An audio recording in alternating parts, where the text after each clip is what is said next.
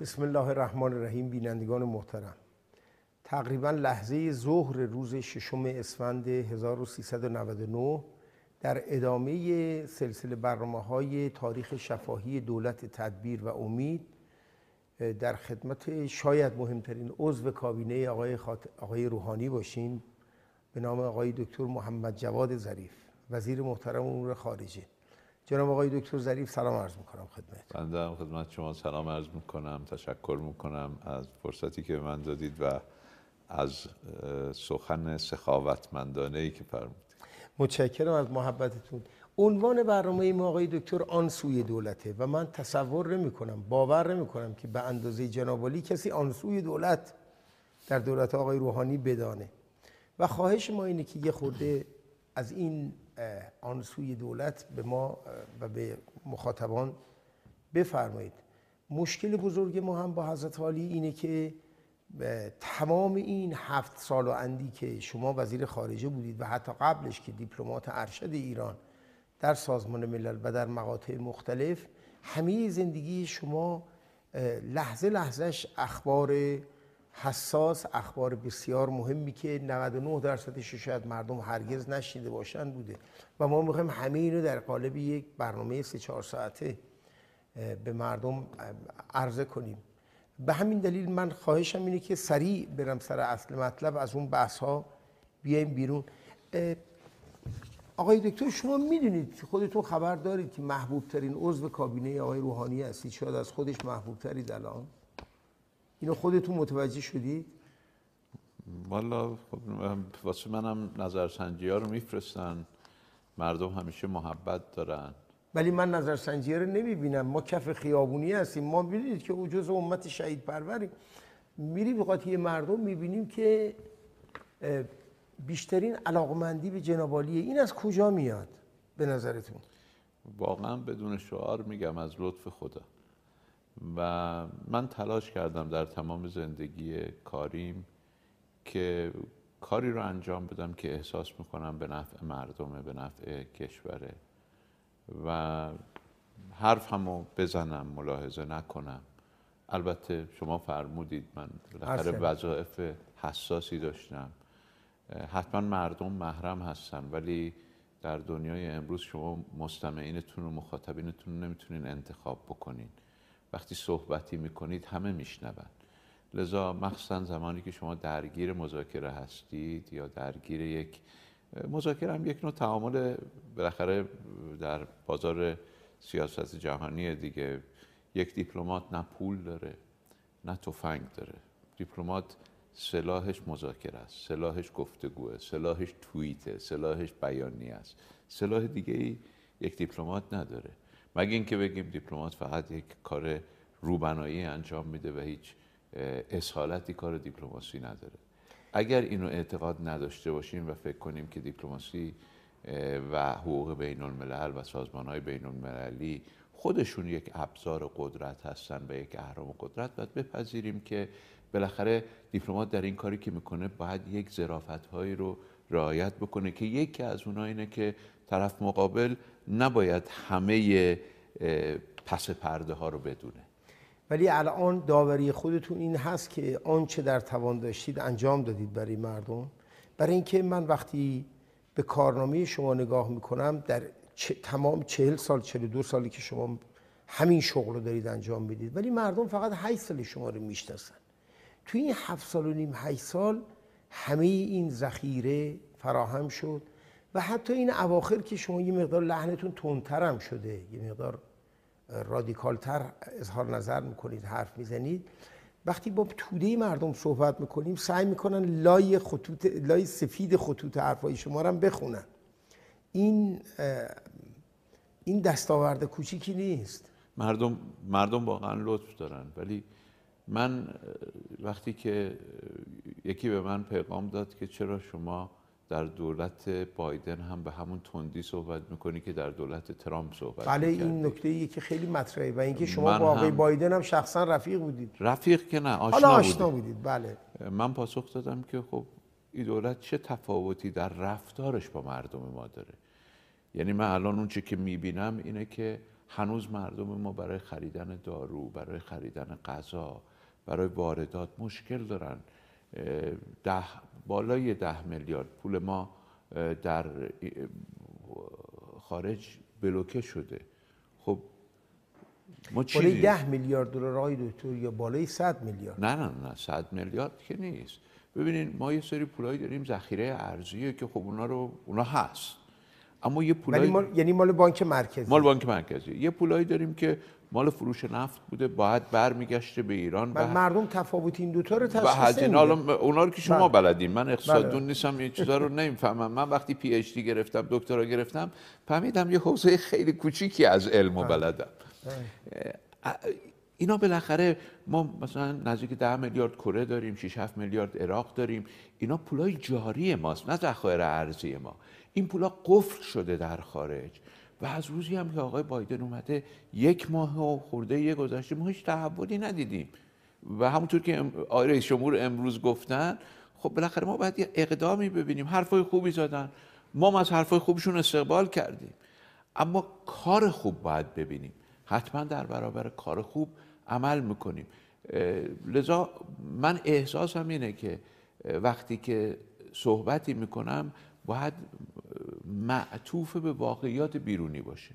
نه معطوف به یه سری ملاحظه که حالا یکی خوشش بیاد یکی خوشش نیاد.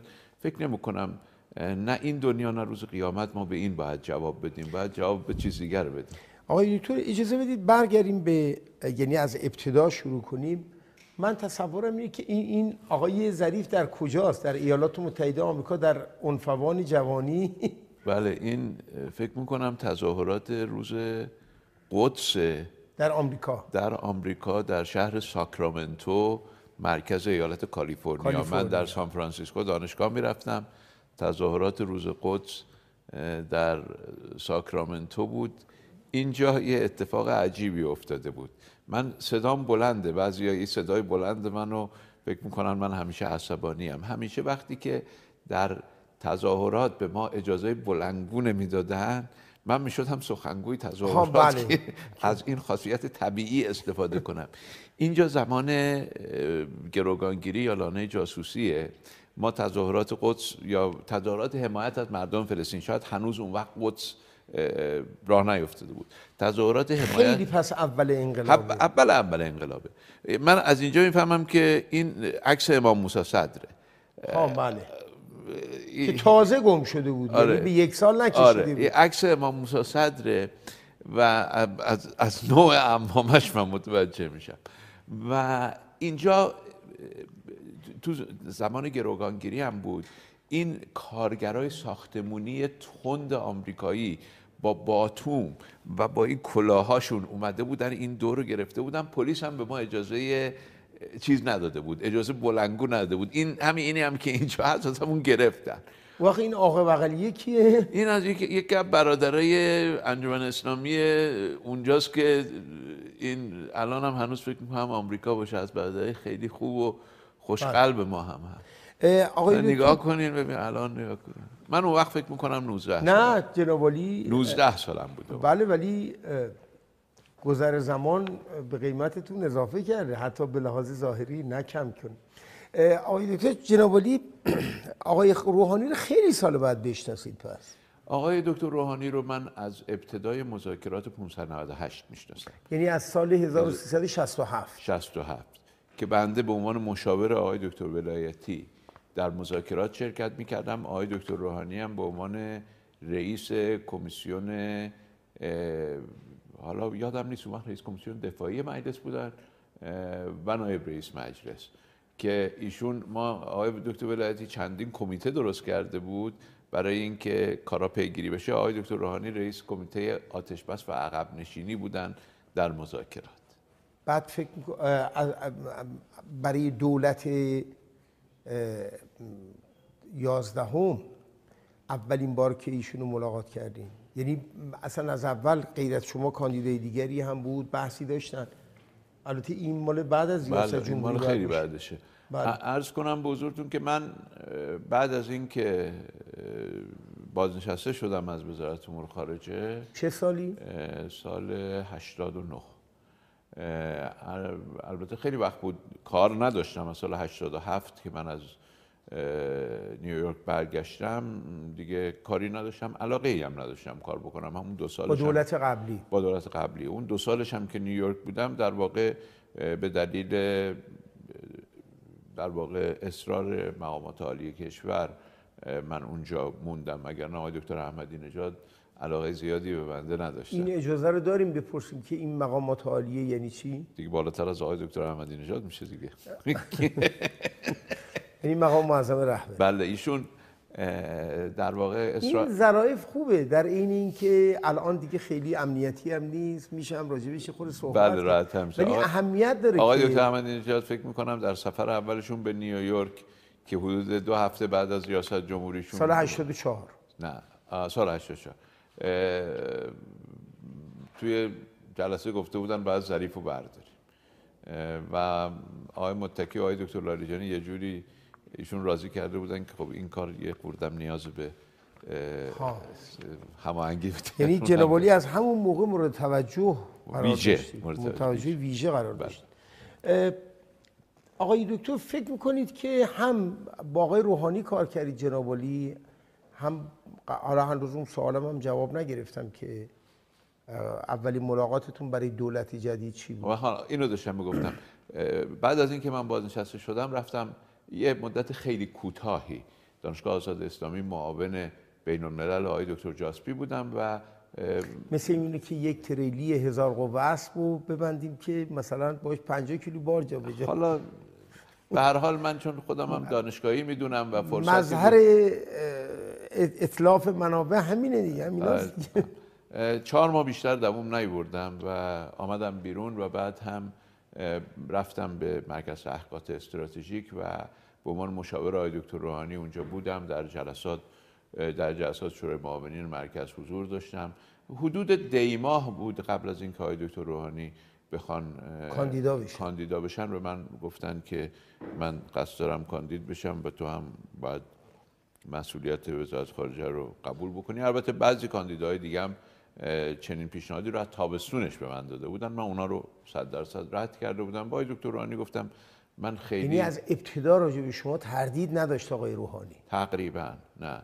دو سه بار هم من از ایشون قبل از این یعنی قبل از اینکه خودش کاندید بشه. کاندیدا بشه به شما پیشنهادی شده آره. آقای قالیباف هم به شما چه آره. پیشنهادی آره. داده آقای قالیباف هم تابستون واسه من. خود من نرفتم خدمت ایشون.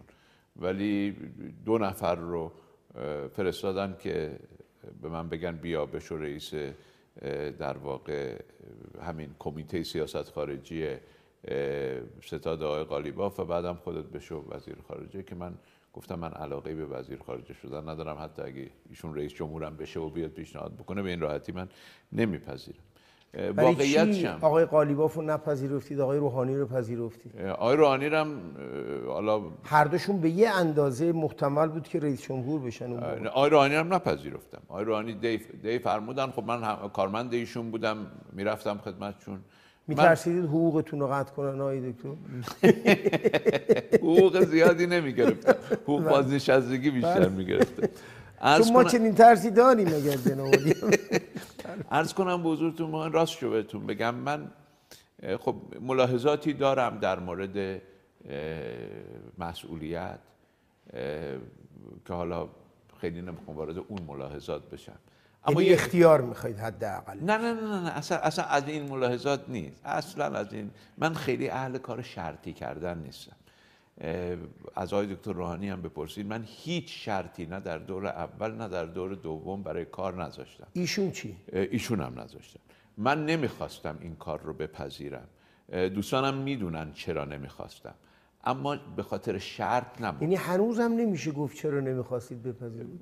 من بخ... این من این مذاکرات بعد از دولت آقای روحانی منتشر نه به خاطر اینکه من احساس می‌کنم که بعضی هر کارهایی که آدم وقتی میپذیره باید پاسخگوی در برابر خداوند باشه.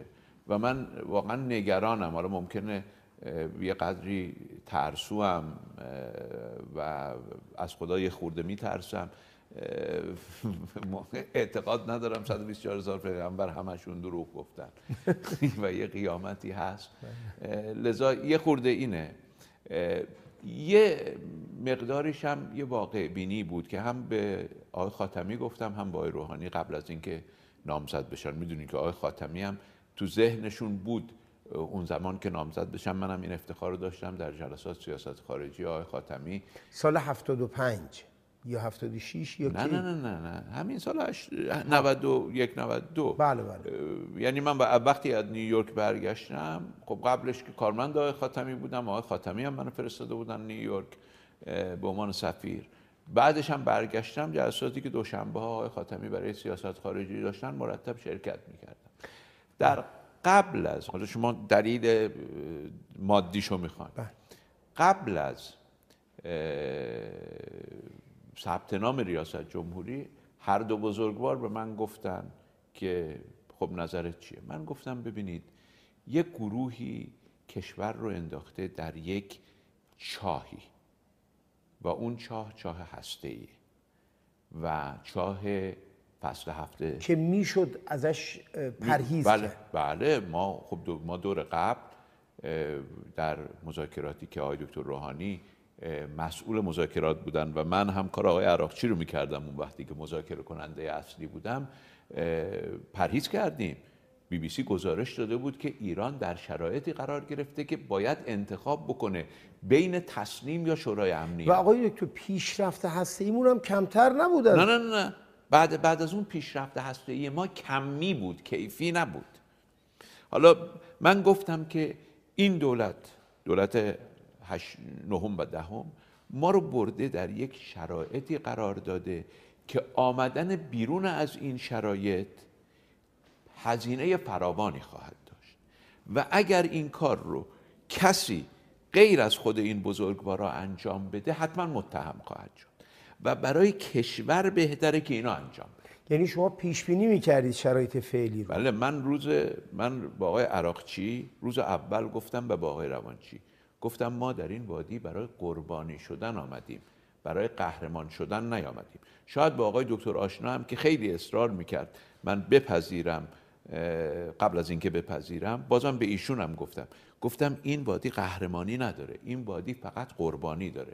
لذا از ابتدا من تقریبا یقین داشتم. امیدوارم آقای جلیلی و خانم اشتون اینقدر نزدیک نبوده باشند در عالم واقع به هم نستجیر بالله.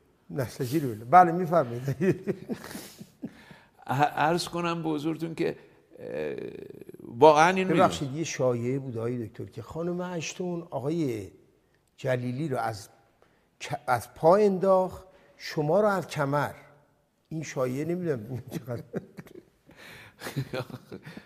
اونی که من از کمر انداخت حسین آقای شریعت مداری نه چون یه مدت شما رو ویلچر خب همون دیگه همون بود.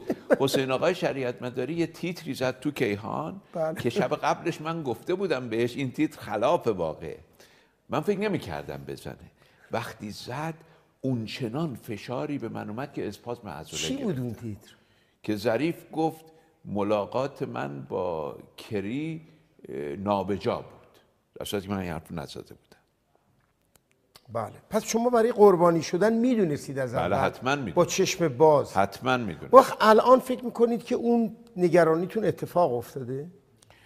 ببینید خب گروهی هیچ ملاحظه ای نکردن در تلاش برای قربانی کردن ما. اما خب هم لطف خدا هم حمایت های مقام معظم رهبری هم لطف رئیس جمهور. حمایت رئیس جمهور و هم حمایت مردم. آقای دکتر میگن که نفرین بر دهانی که بی موقع باز شود. من سر این مزاحی که سر آقای خانم اشتون کردم شما کلامتون ناتمام بود که چرا قالیباف رو نپذیرفتید و سرانجام آقای دکتر روحانی رو پذیرفتید؟ اینم راست راست و نقش آقای هاشمی چی بود؟ راست؟ راستشو بگم. بله بله. راست راستش این بود که آقای روحانی یک بارم توی وقتی ثبت نام کردن از من خواستن که برم تو ستاد نرفتم. بعد از اینکه انتخاب شدن هم من تا روز سهشنبهش نرفتم مرکز تحقیقات. یعنی ایشون دیگه شنبه معلوم شد. یعنی سر شغل اصلیتون هم نرفتید نرفتم. نه. سه شنبه رفتم که تبریک بگم به ایشون. ایشون دوباره فرمودن. من دو سه تا پیشنهاد به ایشون دادم. حالا اجازه بدین دیگه اینجا اسامی رو نگم نه من فکر کردم بخواین بگین خوشحال شدم. نه اجازه بدین اسامی رو نگم دو پیشنهاد به ایشون دادم ایشون نپذیرفتن. گفتم این افراد بالاخره منم در خدمت شما هستم کمک می‌کنم ایشون نپذیرفتن ولی از من خواستن که در کمیته ای که مسئول سیاست خارجی بود من هم کمک بکنم و من مسئول نوشتن برنامه سیاست خارجی شدم. که بنویسم برنامه دوستان دیگه بودن. آقای دکتر واعظی بود آقای دکتر ابو طالبی بود. ما یه گروهی بودیم که مرتب اونجا با هم چند تا از اساتید دانشگاه بودن. و همه هم منتقل شدید به دولت نهایتا. بله کم و بیش. بله. حالا نه بعضی اساتید حالا این سه اسم بزرگ بله این سه تا منتقل شدیم. بعضی از اساتید هم هستن که هنوز عاقبت به خیرن و بله. کار دانشگاهیشون رو دارن. عرض کنم به خدمتتون که خب من شروع کردم به این کار. بعد آقای دکتر رانی به من فرمودن که بشین یک طرحی برای حل مشکل هسته ای بنویس من یه طرحی رو تهیه کردم. مبنای طرح هم البته در اون زمان من از مذاکرات عمان خبر نداشتم. در تقریبا نوشتن طرح رو تموم کرده بودم که آقای دکتر روحانی آقای خاجی معاون آقای دکتر صالحی رو فرستادن پلومن و پرونده های مذاکرات عمان رو آوردن یعنی وقتی میفرمایید آقای خاجی و آقای دکتر صالحی یعنی معاون وزیر خارجه رو. بله معاون و معاون وقت, وقت وزیر خارجه رو که مسئول مذاکرات عمان بود و با آمریکایی یا در عمان مذاکره کرده بود و فرستادن واسه من این دوتا کار رو داشتم انجام می‌دادم. یعنی یکی داشتم چی می نوشتم سیاست خارجی دولت تدبیر عمومی رو می نوشتم که فکر کردم حالا یکی از آقایون که چیه میره ارائه میده و یکی هم داشتم برنامه هسته ای رو می نوشتم در برنامه هسته ای پیشنهادم این بود که رئیس جمهور خودش رأسا مسئول پرونده هسته ای بشه و نه شورای امنیت نه وزارت خارجه خود رئیس جمهور باشه حسب مورد بگه این تیکر رو تو برو مذاکره کن این تیکر رو. فلان کس بره مذاکره بکنه و اینطوری تقسیم کار. وقت نگاه شما با آقای روحانی حتما تاثیر داشت در این پیشنهاد این, این بعد از اینه که ایشون انتخاب نه شده. یعنی بله شما ایشون ایشون دیپلمات می‌دونستم ایشون بحث هسته ای رو یه بار انجام داده بلده از ابتدا تو موضوع بوده. خلاصه داشتم این کار رو می‌کردم دوباره آقای روحانی منو خواستن و گفتن که قبول کن. تو مثلا با آقا هم صحبت کردم آقا هم راجب تو خیلی راحت موافقت کردم من بازم نپذیرفتم. رفتم خونه. من همیشه در واقع معمن من خونه است. من اهل گپ و گعده و این چیزا نیستم. بهترین دوستام تو خونمونن بچه هام و خانم رفتم خونه به اونا پناه بردم که آقا این به من دارن فشار میارن چیکار کنیم؟ برای اولین بار در عمرم خانومم گفتش که بپذیر. بپذیر. می‌دونید از کجا حد زدم؟ آقای دکتر؟ از اینجایی که در سال 92 یه امید عجیبی همینو گفت. پدید اومده. همینو گفت. هیچ کس یادش نیست سلام گفت ببین مردم چقدر تو خیابون خوشحالن. تو حق نداری اگر یک توانی داری در اختیار این مردم قرار ندی. احسن بله. این این حرفی بود که خانوم من به من زد و دیگه من خل سلاح شدم. گفتم من هیچ دیگه هیچ جایی هم ندارم بهش پناه ببرم. اگر دیگه اگر نپذیرم بعد برم هتل بعد آقای هاشمی چه نقشی داشتن اینجا؟ آقای هاشمی خدا رحمتشون خدا رحمتشون کنه. آقای ناطق منو خواست خیلی اصرار کرد. آقای هاشمی خودشو نگه داشته بود که اگه من نپذیرفتم صدام کنه. بعد از اون آقای هاشمی خیلی به من بزرگواری کرد. در دوران مذاکره منو صدا می‌کرد. به هم قوت قلب می‌داد. می‌گفت داری کار درست آقای دکتر مقام معظم رهبری آقای هاشمی آقای روحانی آقای ناطق در واقع شما مخلوق و مسئول اجماع ملی بودید. شاید. نه؟ این که خب ما دیگه آدم مهمتر از اینا که نمی‌شناسیم. دیگه. بله بله اجماع و آقای خاتمی. اجماع اوغلا آقای خاتمی اجماع. اوغلا. اجماع اوغلا. خب این خیلی مهمه. آقای دکتر با این همه تجربه ای که جناب دارید می‌تونید یه مقایسه بین برجام و 598 بدین. مردم یادشون میره اینا. و این این برنامه برنامه تاریخه. نگاه تاریخی داره به موضوع. کدوم ای سختتر بود؟ کدوم دستاورد بزرگتری داشت؟ حتما برجام من در هر دوش بودم دیگه شما برای همین سوال می‌کنم. حتما برجام یک دستاورد بسیار بزرگ تاریخی است. حتما بزرگتر از 598 اما 598 یه تفاوتی داشت. اونایی که در 598 مذاکره می‌کردن لاقل در زمان مذاکره از پشت خنجر نمیخوردن. بعدا خیلی بهشون بله. ناحق گفته شد به استاد عزیزم جناب آقای دکتر ولایتی که خب بالاخره من در خدمت ایشون بودم. ایشون هم خیلی مقاومت کرد در 598 اه، خیلی بعدا حرفایی زدن که واقعا با واقعیات سازگاری نداشت. اگر کسی یک روزی بره بررسی کنه که چرا ما ساعت دوی بعد از نصف شب نامه پذیرش 598 رو دادیم؟ این اینا من لحظه لحظهش یادمه. چون من در نیویورک بودم تحت فشار. ما صبح دوشنبه قرار بود قطعنامه مربوط به ارباس در شورای امنیت تصویب بشه.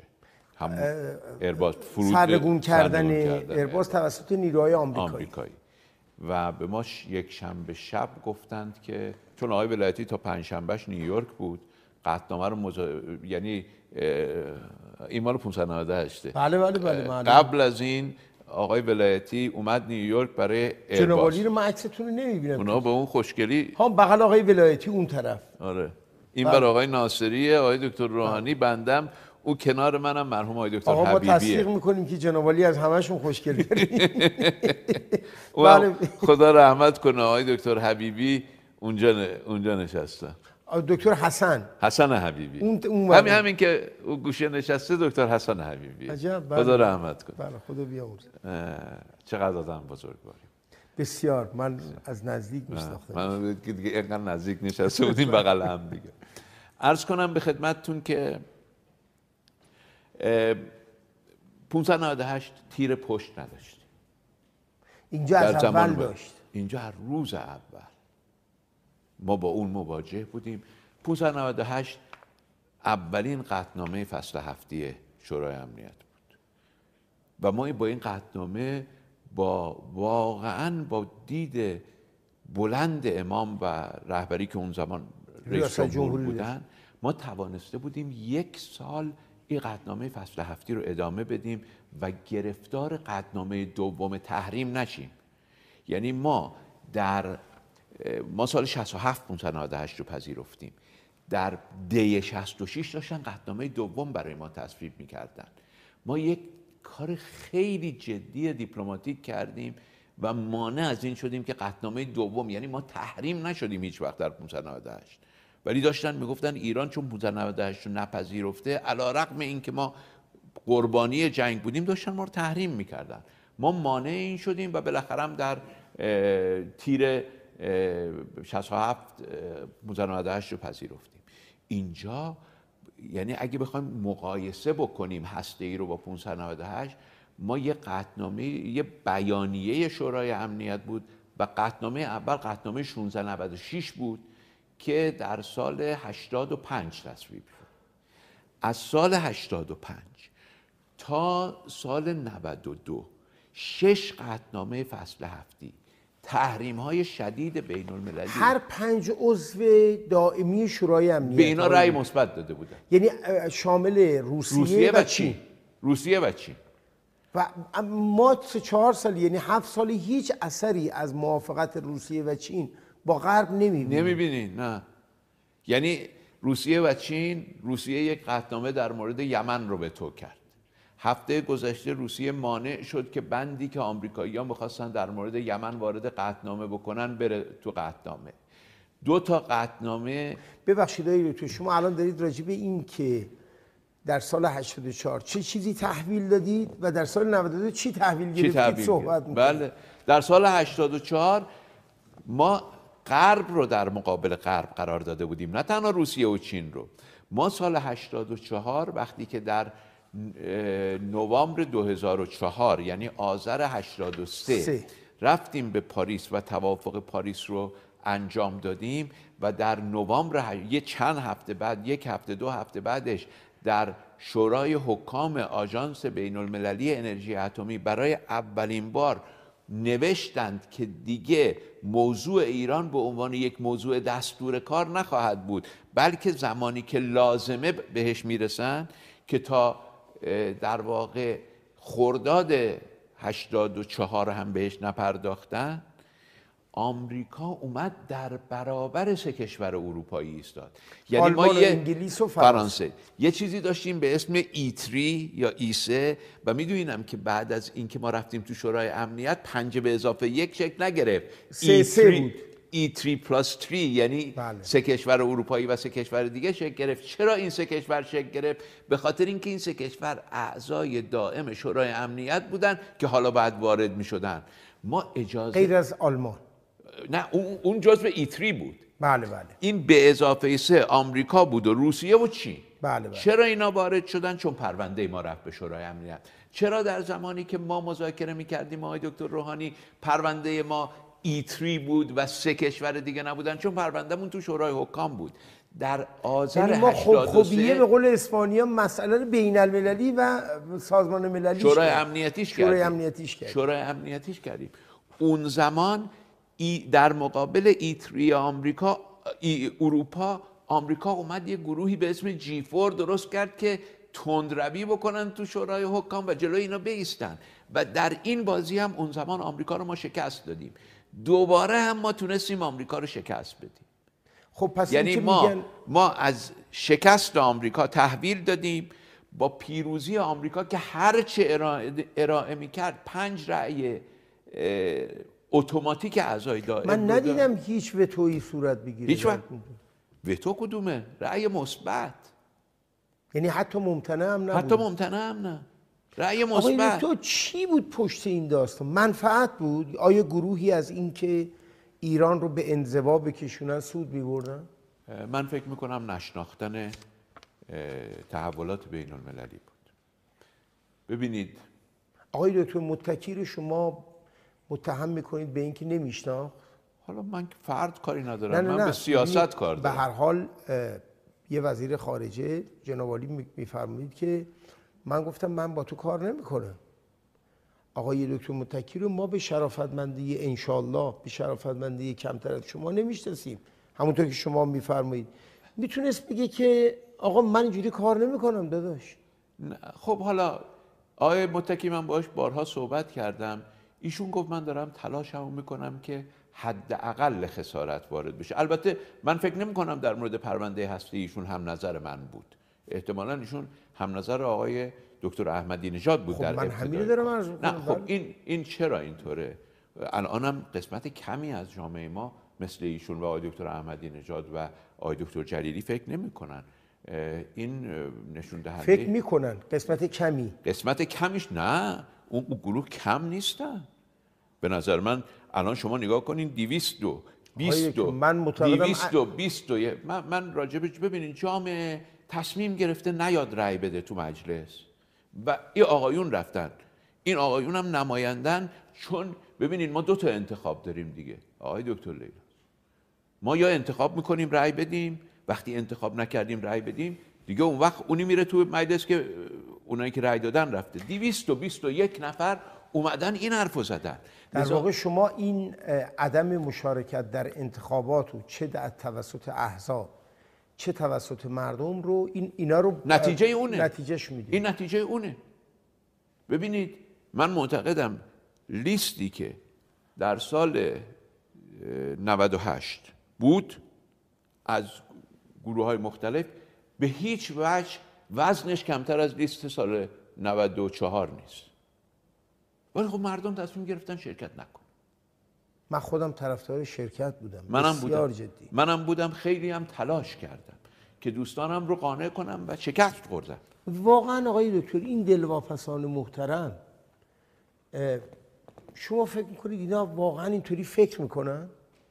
بسیارشون سر داگلاس نورس اقتصاددان بزرگ بریتانیایی میگه ما هممون تخت بند منافعمون هستیم. من همه جا به دوستان میگم آقا من نونم تو صلح و آرامشه. من تو صلح و آرامش بهتر کاسبی می‌کنم تا تو دعوا. آیا واقعا این اینطوری نیست من نونم تو دعواست ولی دنبال دعوا نیستم. یعنی دیپلمات اگه دنیا اگه دنیا صلح باشه که دیپلمات رو نیاز ندارن اون وقت من میشم من میشم مثل یه وزیر بینام نشون. وقتی که شما دعواست شما معروف میشه دیگه. نه من قبول ندارم خیلی. من من اعتقاد دارم منافع اقتصادی هست منافع سیاسی هست باور هم هست. باور رو من ببینید ما هنوز جهان رو داریم بر اساس مدل دو قطبی جنگ سردی می‌بینیم. بله آقای دکتر ولی تصادفا منافعمون هم توشه. تصادفا منافع یعنی بعضیات تصادفا یه چیزی هم گیرمون میاد این دعوا. نه حالا وگرنه اگر من من توی محیط آرام بین المللی کار کنم اون وقت وزارت خارجه جمهوری اسلامی شخص جناب آقای دکتر ظریف مسئول پیشبرد اقتصاد ایران خواهند بود مسئول پیشبرد فرهنگ بود خواهند بود مسئول پیشبرد زبان فارسی خواهند بود. البته من به شما میگم ما به اندازه کافی تفاوت داریم. من من معتقدم ما تفاوت هامون نباید کنار بگذاریم. ما یه هویتی داریم این هویت به ما قدرت میده. اما ما نیاز به تنش نداریم. ببینین یه من به شما بگم چرا روسیه و چین پیوستن؟ من یه نکته به شما به آمریکا. به آمریکا. تا شب قبل از رأی ببخشید کدوم رأی آقای رأی سال 86 1696 سال 86 آره.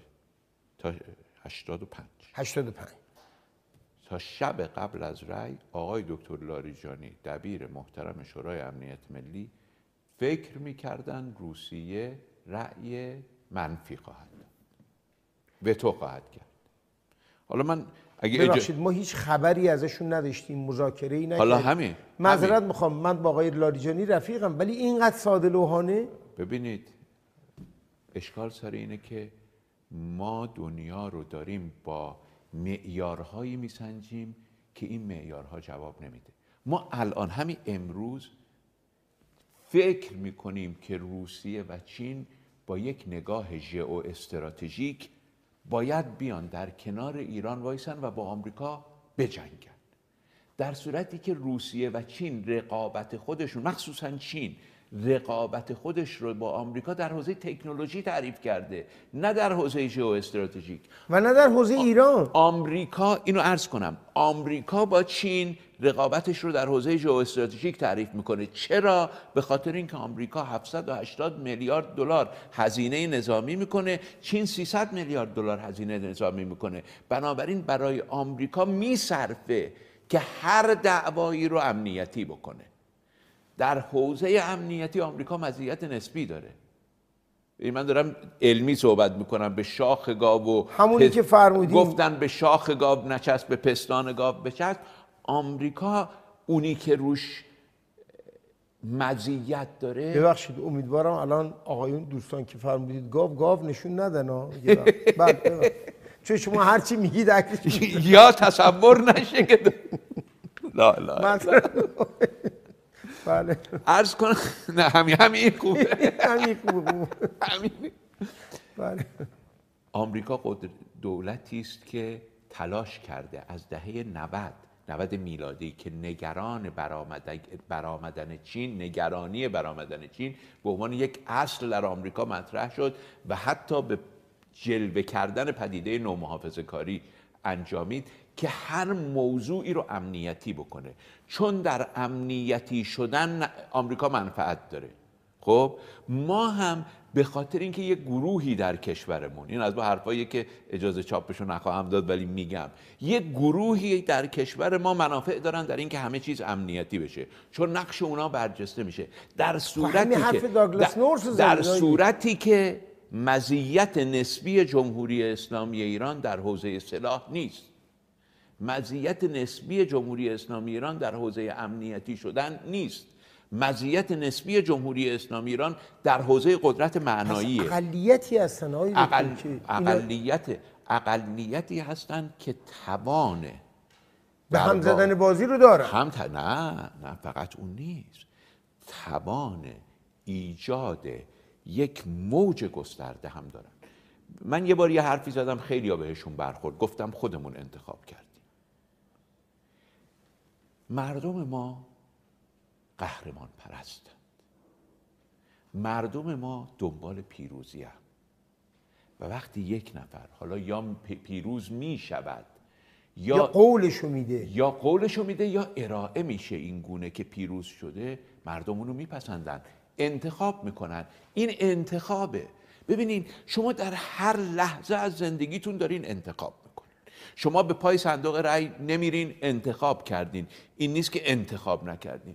شما نمیرید ارز کنم به حضورتون فلان جلسه شرکت کنید انتخاب کردید. میرید شرکت بکنید انتخاب کردید. هیچ کس توفنگ پشت سر شما نداره مردم ایران الان انتخابشون من می‌دونم جنابالیه اینو چیکارش کنیم؟ یعنی اینو چی چجوری میشه تو این ساختار فکری که جناب تعریف می‌کنید توضیح داد که ملت ایران قدر همه این 42 سال رنج کشیدن و زحمت و از اون سخنرانی با صدای بلند در سال 58 گرفته تا این کاری که شما پریشب کردید در بیانیه سازمان انرژی اتمی و آقای رافائل گروسی رئیس آژانس بین المللی انرژی اتمی اینا رو وقتی قدر می‌شناسه هر چقدر که آقای دکتر ظریف لحنش رو عوض می‌کنه هر چقدر عقب میشینه هر چقدر رادیکال میشه مردم کوتاه نمیان.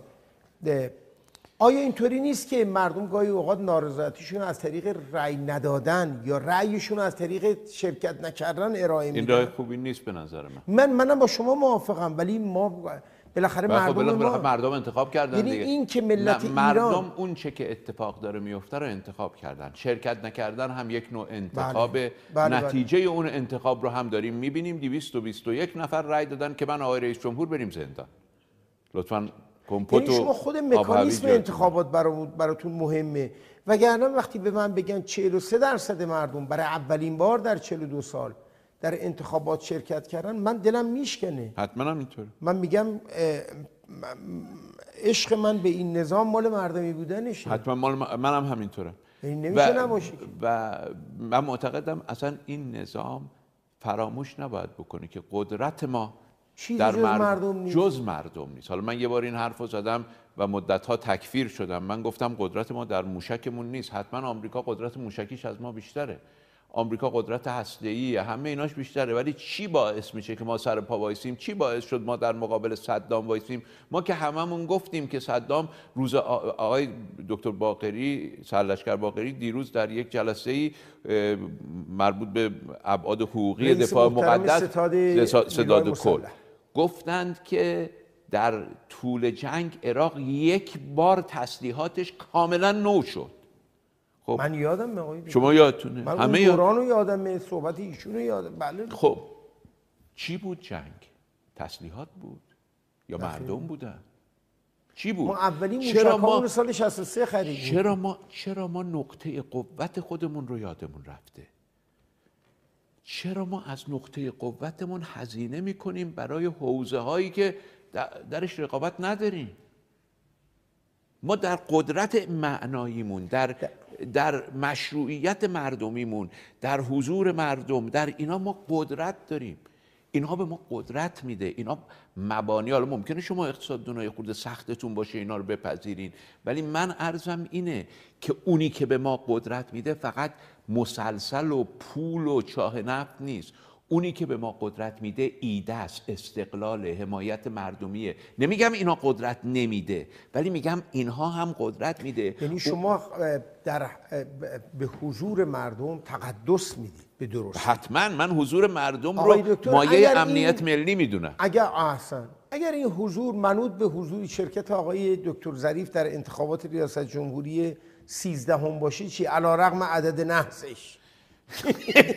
همون عدد نصف باشد خب ببینید حضور حضور مردم بسیار بسیار مهمه. آقای دکتر خواهش می‌کنم سراحتا به من من, من سراحتا میگم. ببینید برای من این که من محبوبم حجت شرعی نیست که من می‌تونم کشور رو اداره کنم. یعنی شما نگرانید که این بلاهایی که آقای روحانی امروز من خطاب به امت همیشه در صحنه که اینو می‌بینن بعدها میگم.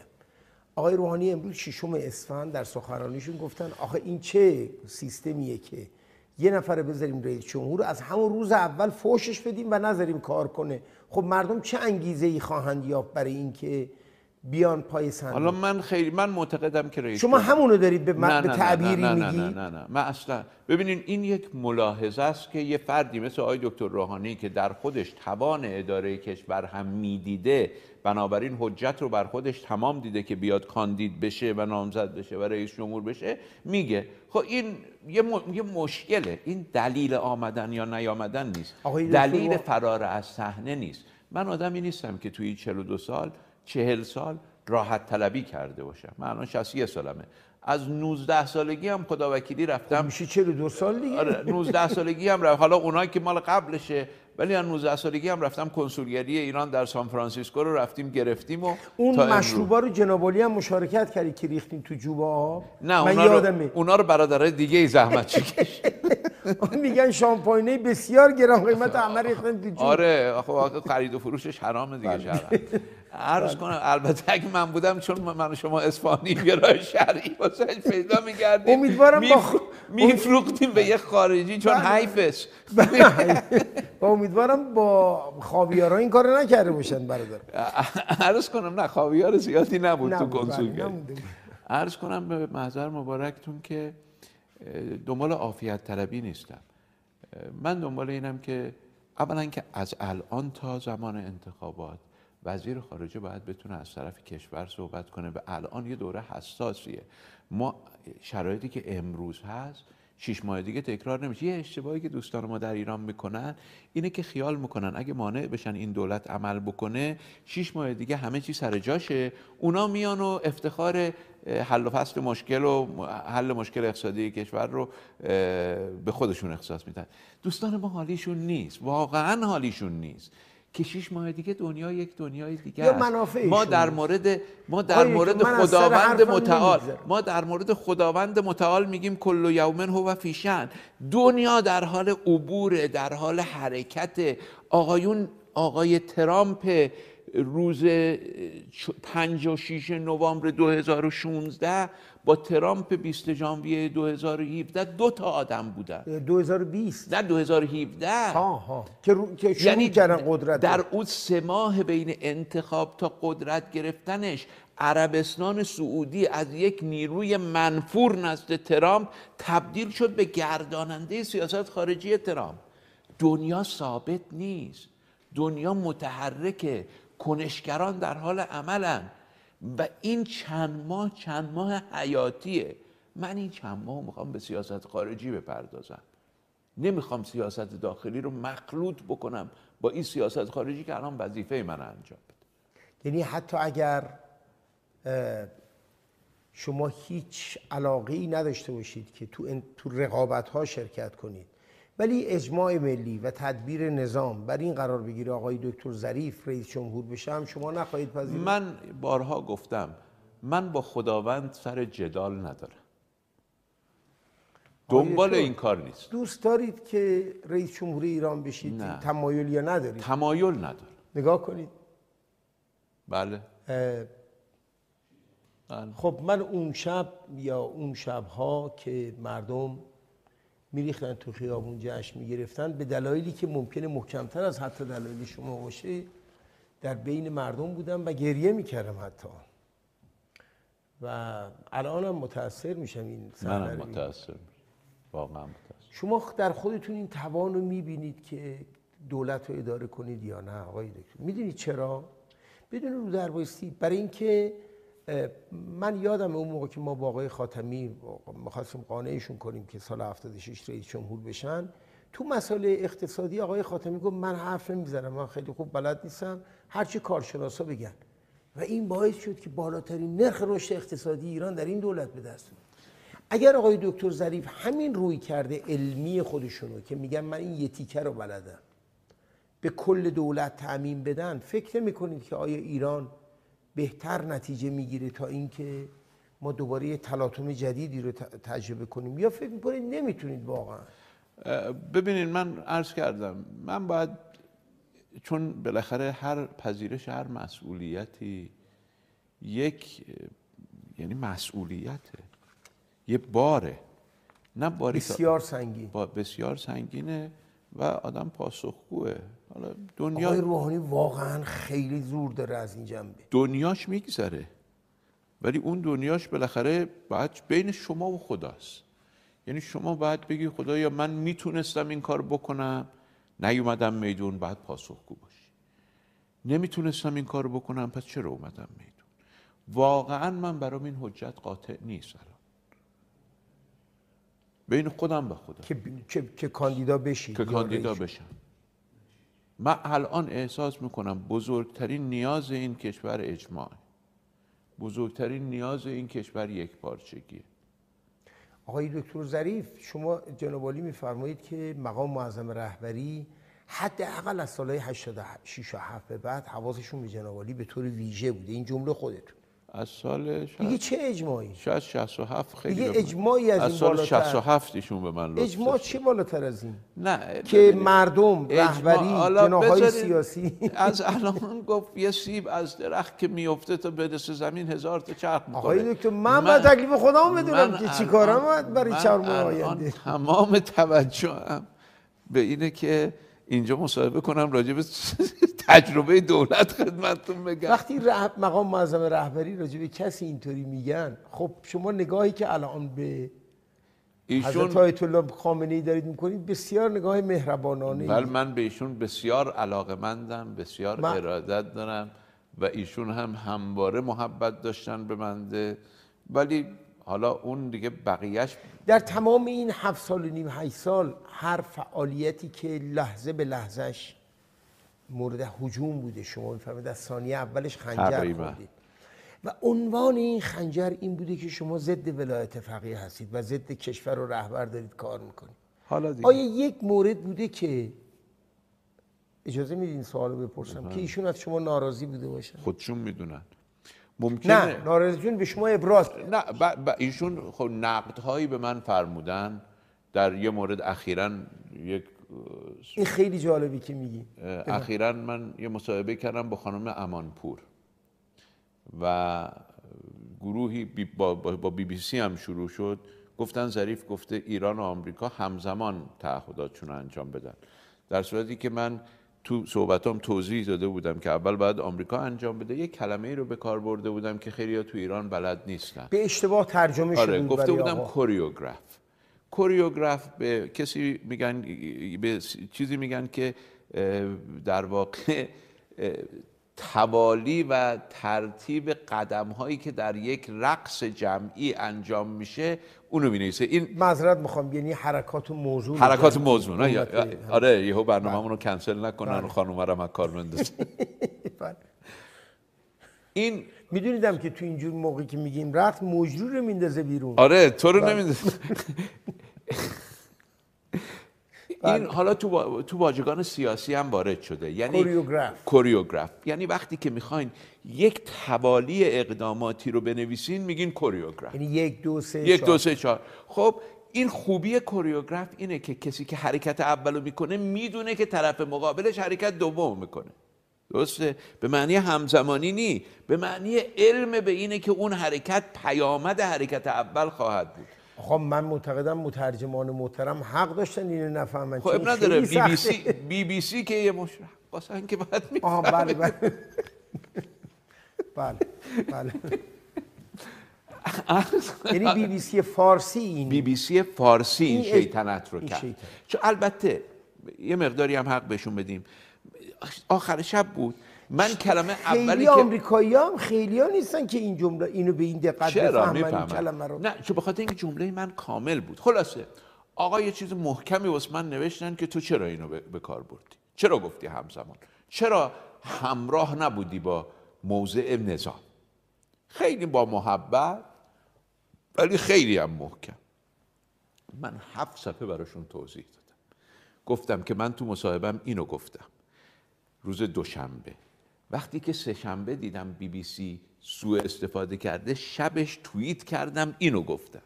اینا رو بعد تو مصاحبه بعدیم اینو گفتم به آقا, نظر ایشون جلب. آقا بزرگواری فرمودن دوباره واسم نوشتن توضیحات مفید بود.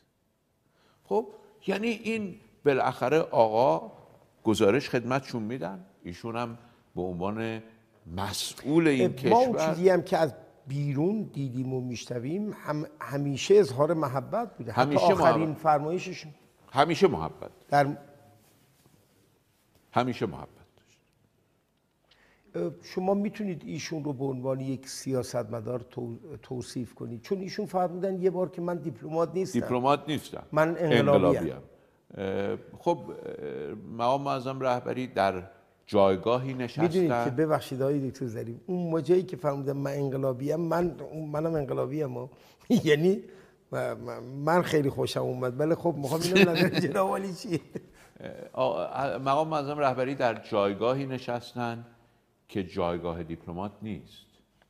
و اون جایگاه جای ایشون رهبر انقلاب و شما من حالا یه نکته رو اینجا عرض ولی کنم. ببخشید ما شنیدیم ایشون خیلی پروتکل ها رو هم می‌شناسن هم رعایت می‌کنن. ایشون بسیار شاید یکی از قوی ترین دیپلمات های کشور ما ایشون هستند در مذاکراتی که با رهبران کشورها که خدمت ایشون می‌رسن بله. بسیار معدب بسیار دقیق و بسیار محکم صحبت می‌کنه. ما هم از ایشون در واقع یاد می‌گیریم که چگونه رفتار بکنیم. اما و من- تو رعایت پروتکل. پروتکل. اما من یه نکته ای رو خدمت شما عرض کنم. ببینید شما ترکیب شورای عالی امنیت ملی رو نگاه کنید. در ایران. در ایران.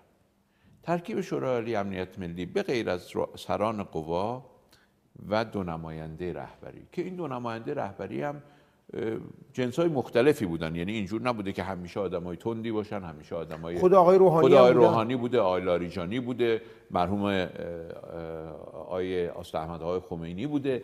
آدمای مختلفی نماینده رهبری بودن. در آج... الان آقای جلیلی هست آقای شمخانی هست. آدمای مختلفی. ولی از آقای شمخانی رو آدم معتدلی می‌شناسیم. درسته؟ حالا شما بله.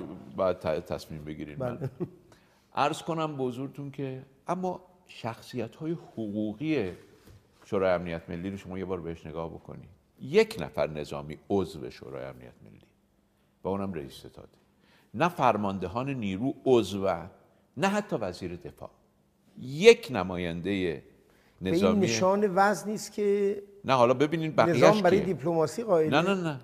یک دیپلمات عضوه یک نظامی عضوه یک مقام امنیتی عضوه یک مقام سیاست داخلی عضوه واسه اینکه شما هم خوشحال باشین رئیس سازمان برنامه بودجه عضوه یعنی یک مقام اقتصادی. یعنی اینا پنج رکن امنیت ملیه یعنی چی؟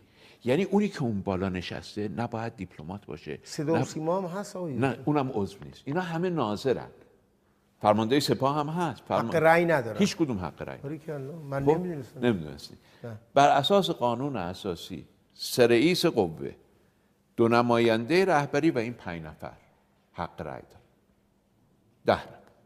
کس دیگه حق رأی نداره. اگر وزیری موضوعش در شورای امنیت ملی مطرح باشه. اون هم با حق رأی دعوت میشه. وزیر نه کس دیگه. حالا این یعنی چی؟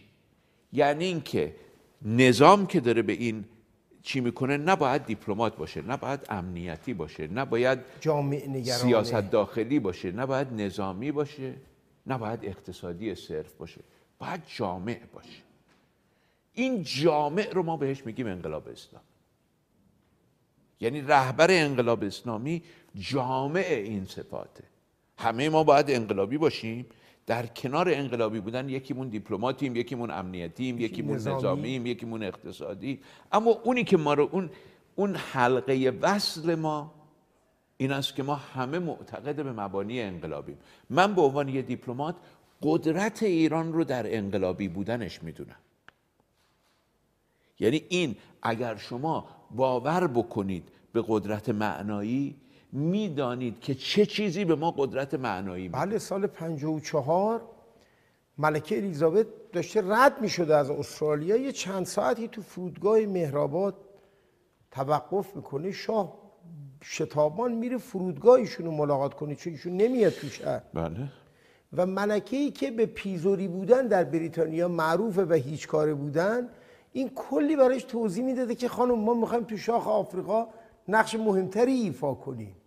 این الانیا متوجه یعنی نسل جدید اینو نمی‌دونن. یادشون نیست. و ما هم بهشون. نگفتیم. ارزش استقلال کشور رو خیلی از الان با قدرت ما تمام خیلی از بچه های ما نمی‌دونن. این که ما می‌تونیم خودمون باشیم. این خیلی نعمت بزرگیه. اینکه من واقعا اینو میگم بعضیا میگن چرا تو این مثال می‌زنی؟ اینکه هیچ کس نتونسته بیاد بگه اگه حمایت ما پشت شما نباشه شما روسی حرف می‌زنین یا انگلیسی حرف می‌زنین یا عربی حرف می‌زنین. اینا سالی 70 میلیون میلیارد دلار عربستان داره خرج سلاح می‌کنه. امارات متحده عربی با, با یکونیم میلیون جمعیت 22 میلیارد دلار خرج سلاح می‌کنه. اون وقت اون آقای سناتور چیز کارولینای شمالی میاد میگه اگر ما یک هفته پشت اینا نباشیم فارسی حرف می‌زنن. کدوم ایرانی حاضر این حرف رو بخره؟ یا کاری که یا وضعیتی که کره جنوبی یا ژاپن دارن. بله. بنابراین جنابالی فکر می‌کنید که مجموعه فعالیتی که ما توی برجام کردیم توافقی که امضا کردیم این توافق نه فقط کشور رو از لبه پرتگاه جنگ نجات داد من از فرمایش جنابالی اینطور می‌فهمم بلکه نه در حالا نه در جزئیات من این جسارت رو نمی کنم از شما می‌پرسم که آیا در کلیات قضیه چیزی بود که مورد نظر مقام معظم رهبری نباشه؟ بعید می‌دونم. ببینید یعنی شما موردی از نارضایتی ایشون نشنیدید. ببینید آدم انصاف باید داشته باشه. اگر به من می‌گفتن انشا بنویس. اگر به من می‌گفتن یه قراردادی رو خودت مثلا بشین با پسرت امضا کن. حتما این بهتر میشه. تعارف که نداریم که. شما یه چیزی نشستی نوشتین هفت نفر روبروتون بودن. نگاه کنین. هفت نفر روبروتون بودن. هشت نفر. آه؟ دو و چهار. هفت نفر. تو خانومه طبق اصول ما نصفه ولی خب گرچه در مجلس شورای اسلامی به اندازه سه تای اونا کار کرد. کار کرد. یعنی این این مجموعه و شما یه توافق کردید درست؟ خب باید این توافق یه هشتمش نظر شما باشه. من به جرأت می‌تونم بگم بیش از نصف توافق مورد نظر ماست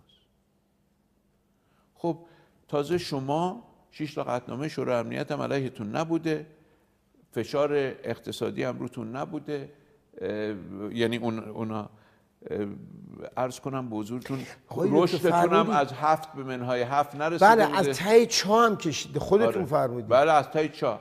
از یعنی حد در شرایط مساوی هم نبودیم اصلا نبودیم. اصلا نبودیم. دوستان میگن که ما 8000 کیلو اورانیوم داشتیم. و نمی‌دونم اینقدر سانتریفیوژ داشتیم. همه اینا این میگن آقای جلیلی اگر بود توافق بهتر می‌شد چی بود؟ چیه آقای جلیلی که هفت سال بود. تازه تو شرایط بهتر. شما به من بفرمایید. شما فرمودید که اگه وقت بیشتر میداشتم من بهتر می‌شد. نه اگر اگر من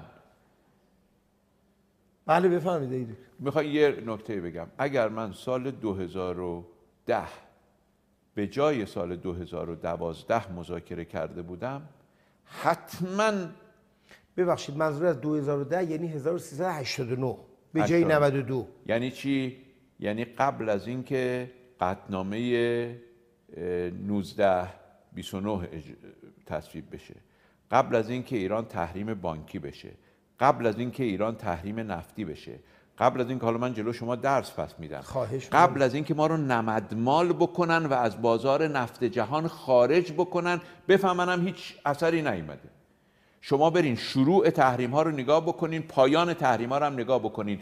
از روزی که تحریم ما رو شروع کردن قیمت نفت پایین آمد. شما چرا؟ به خاطر اینکه اینا ما رو نمدمال کردن از بازار خارج کردن مشتری های ما رو رفتن جذب کردن. اگر من جای آقای احمدی نژاد بودم همون روز که اولین قطنامه علیه ما تصویب شد در کنگره آمریکا که ما باید 6 ماهی 20 درصد نفت ایران کم بکنیم میفهمیدم که این داره 20 درصد 20 درصد منو نمدمال می‌کنه که بازار جهانی رو از من راحت بکنه. اگه می‌خواستی قطارت بی ترمز و فرمون باشه باید اون روز می‌گفتی من صادرات نفتم متوقف می‌کنم. شما که می‌دونستی 6 ماه 6 ماه دارن 20 درصد تو کم می‌کنن. اونا عاشق چش ابروی شما نبودن که 6 ماه 6 ماه 20 درصد کم می‌کردن. اونا داشتن این کارو می‌کردن که دنیا رو از نفت شما و کردن. و کردن. بی نیاز کنن. و کماکان هم هست. یعنی اینکه علا رقم برجام علا رقم تلاشی که مدیران نفت ما کردن و در اون فاصله ما رو برگردوندن به یه سهمی اما دنیا دید که بدون نفت ایران هم زندگی می‌کند. خب؟ خب من اگر قبل از اینها یعنی در آستانه یک و آستانه دو بنده مسئول مذاکرات بودم حتما بسیار بهتر از برجام اون وقت اینکه آقای جلیلی میگه اگه شیش ماه دیگه به من فرصت می‌دادید بهتر می‌شد توافق بهتری می‌کردن؟ والا من یادم اثبات عدم غیر ممکنه. من چجوری اثبات کنم اینو؟ ایشون می‌خواد چجوری اثبات کنه؟ خب حالا من... که نکرده حالا که ایشون 6 سال وقت داشته نکرده. من فکر می‌کنم اوش اگه تو اونشی و من اینو خدمت ایشون میگن گرفته بودم آستانه رو یا اسناد اسناد همش هست. آقای دکتر راجمی اسناد حرف بزنی همه اسناد هست. اسنادی که فرمودن من نخوندم یه اسناد هست. اسناد و من خیلی هاشو پیشنویس اولشو من نوشتم. من خیلی ایرادا دارم. ولی کسی نمی‌تونه تو موضوع سند نویسی و سند خونی به من ایراد بگیره. زبان انگلیسی. حالا زبان انگلیسی مهم نی. چرا؟ چون چون زبان سند با زبان انگلیسی فرق می‌کنه. وقتی من داشتم رساله دکترا می نوشتم استادم به من گفت به انگلیسی بنویس به یو انی ننویس. زبان یو زبان خودشه. زبان سند حقوقی سازمان مللی زبان خودشه. اینم به خاطری که شما از 19 سالگی تو این من از 22 سالگی رفتم سازمان ملل. یعنی من روزی که دانشگاه کلمبیا واسه دکترا پذیرفته شدم بعد از فوق لیسانس که 22 سالم بود رفتم تو سازمان ملل. الان که تقریبا شده 40 سال از اون وقت. الان 61 سالمه. اون وقت من روز بعد از آزادی خرمشهر رفتم توی نمایندگیمون تو سازمان ملل. تا امروز من کارم همین بوده. هم کار علمیم هم کار دانشگاهیم هم کار درسیم هم کار اداریم. هیچ کار دیگر نکردم. حتی یعنی هیچ کار دیگه نکردم. اگه فردا این کارا رو نداشته باشم یا باید برم بساز بفروشی بکنم یا باید برم اسنپ برونم. آقای دکتر ظریف بعد از اینکه وارد وزارت خارجه شدید و اون قطعنامه و اینا دو ماه بعد شما با آقای جانکری ملاقات داشتید. کمتر. کمتر. این ملاقات ها همه هماهنگ شده برنامه‌ریزی شده. ببینید رفاقت های قبلی شما تاثیر من با آقای کری رفاقت نداشتم. آقای کری رو ندیده بودم تا اون زمان. خب در دوران مدیریت جناب آقای دکتر معذرت می‌خوام نمی‌تونید تصور کنید که اون روزها چقدر التهاب ایجاد می‌شد در بله حتما حتما. این ملاقات ها ببینید من خب از شاید اوائل سال هفتاد و یک که من اومدم تهران و معاون وزیر خارجه شدم تقریبا حالا یا به صورت مستقیم چون من معاون بین الملل وزارت خارجه بودم و معاون حقوقی یا به صورت غیر مستقیم به خاطر اینکه آمریکا رو خب از بقیه معاونین بیشتر میشناختم کارهای آمریکا رو خیلی هاشو من انجام می‌دادم. خیلی از یعنی تقریبا همه پیامایی که بین ایران و آمریکا از طریق سوئیسی ها رد و بدل می‌شد من نوشتم. لذا میشناختم آمریکایی ها رو. با آقای کری هیچ وقت ملاقات نداشتم. نکته که می‌خواستم بگم اینه. در دوران آقای دکتر جلیلی خب آقای دکتر جلیلی تشریف مردن مذاکرات هسته‌ای. خب ایشون دبیر شورای عالی امنیت ملی بودن مسئول پرونده هسته‌ای بودن. روبروی ایشون خانم اشتون میشست و در واقع شش تا مدیر کل. یا حد اکثر معاون وزیر. یعنی مشکل پروتکلی آخرین مشکل ها مشکل این بود که وقتی آقای جلیلی با یه موضوعی موافقت می‌کرد اگر می‌کرد اون شیشتا می‌تونستن بگن رؤسای ما مخالفت کرد. چون معاون وزیره. معاون وزیر مقام سیاسی نیست. من روز اول به خانم اشتون گفتم من به غیر از وزیر با هیچ کی مذاکره نمی‌کنم این خیلی مهمه بله. گفتم من فقط همسطح خودم مذاکره می‌کنم. حاضرم بیام توی جلسه. جلسه رو افتتاح می‌کنم با شما. من و شما خارج میشیم. معاونین با همدیگه مذاکره می‌کنن. همونطور که اونا میرن پلو رئیسشون از رئیسشون تایید بگیرن معاون منم باید بیاد پیش من از من تایید بگیره. اینجور نباشه که من بشینم با معاون وزیر مذاکره کنم اون بگه برم, من از وزیرم تایید بگیرم من بگم برم از میشه مذاکره امروز و ابو موسی اشعری. حالا امروز داشت اختیار ابو موسی نداشت اینو من گفتم من من انجام نمیدم. لذا قرار ما این شد که اولین جلسه در سطح وزرا برگزار بشه. و منم شرکت کنم سایر وزران باشن. از جلسه دوم توافق کردیم که من و خانم اشتون بیایم جلسه رو افتتاح کنیم بعد جلسه رو ترک کنیم. تو ساختمون بمونیم معاونین با هم دیگه مذاکره کنن. هر وقت به ما نیاز داشتن ما بیایم و در تمام موارد هم مذاکرات اصلی رو خود وزرا اومدن مخصوصا آقای کریم. خب ما رفتیم تو جلسه سالن پشتی شورای امنیت اینم فکر می‌کنم من هنوز چهار هفته نبود وزیر بودم. یعنی سال 92 سال 92 ما 27 شهریور 92 ما 27 مرداد شهریور. آره دیگه شهریور و اوایل مهر چون اجلاس شورا اجلاس مجمع عمومی ساز مجمع شهریور. آخر شهریور و اول مهر بله. رفتیم نشستیم تو جلسه. خب من اول صحبت کردم. خب واسه اینا. و من بگم من تو همون جلسه گفتم قطنامه های شورای امنیت ظلمه به ایرانه. که وزیر خارجه فرانسه از همون روز عصبانی شد. گفت اومدی تو اینجا تو اتاق مذاکرات شورای امنیت. با پنج تا عضو دائم شورای امنیت میگه قطنامه های شورای امنیت رو قبول نداری؟ گفتم بله که میگم قبول ندارم. تعارف ندارم با شما. اما ما می‌تونیم زندانی گذشته باشیم می‌تونیم نگاه به آینده داشته باشیم. نگاه من به آینده است. خب جلسه که تموم شد البته قبلش همکارای آقای کری به همکارای من گفته بودن. آقای کری گفت می‌تونیم چند دقیقه هم دیگر رو ببینیم. ما هم گفتم اشکال نداره. رفتیم اونجا اتاقی چند دقیقه شد 25 دقیقه. من اجازه دیدار با آقای کری رو داشتم. ولی مقام معظم رهبری فکر می‌کردن این دیدار یه دیداره مثلا همینجوری سرپایی ما ده دقیقه وای میسیم با هم دیگه گفتگو می‌کنیم در صورتی که خب یه خورده طولانی تر شد. شد ولی اجازه کلیشو داشت بله بی اجازه نبود. چون شایعاتی که ما شنیدیم اینه که مثلا آقای دکتر متکی در سال قبلش آقای احمدی نژاد بهش گفتن برو با دولت اوباما تماس بگیر. ایشون گفته که باید مجوز بگیریم ما برای این کار و سر همین دعواشون شده اصلا. این شایعه درسته؟ والا حالا می‌خوایم پس من راست راستشو بگم. سال خدا پدرتون سال اولی که آقای دکتر احمدی نژاد تشریف بردن نیویورک خب بالاخره من سفیری بودم که هم به خودم تحمیل شده بودم هم به ایشون. یعنی نه من دلم می‌خواست سفیر ایشون باشم نه ایشون دلش می‌خواست من سفیر ایشون باشم. ولی خب آقا فرموده بودن که بمونه فلان. قول دادید دارید دو تا راست میگید چون گفتید راست راستشو میگید. راسته بله بله. همینجوری که تو ماشین رفتم خدمت ایشون از فرودگاه ایشون رو ببرم. به سمت هتل. آقای دکتر. احمدی نژاد دکتر- رئیس من سفیر محترم. بودم دیگه. بله، ریاست ایشون ایشون حدود سه هفته بعد از ریاست جمهوریشون تشریف بردن نیویورک بله. و خب بنده هم سفیری بودم که میزبان ایشون بودم 1384 84 تو ماشین که نشستیم خب می‌دونین که وقتی رئیس جمهور میاد سفیر بغلش میشینه.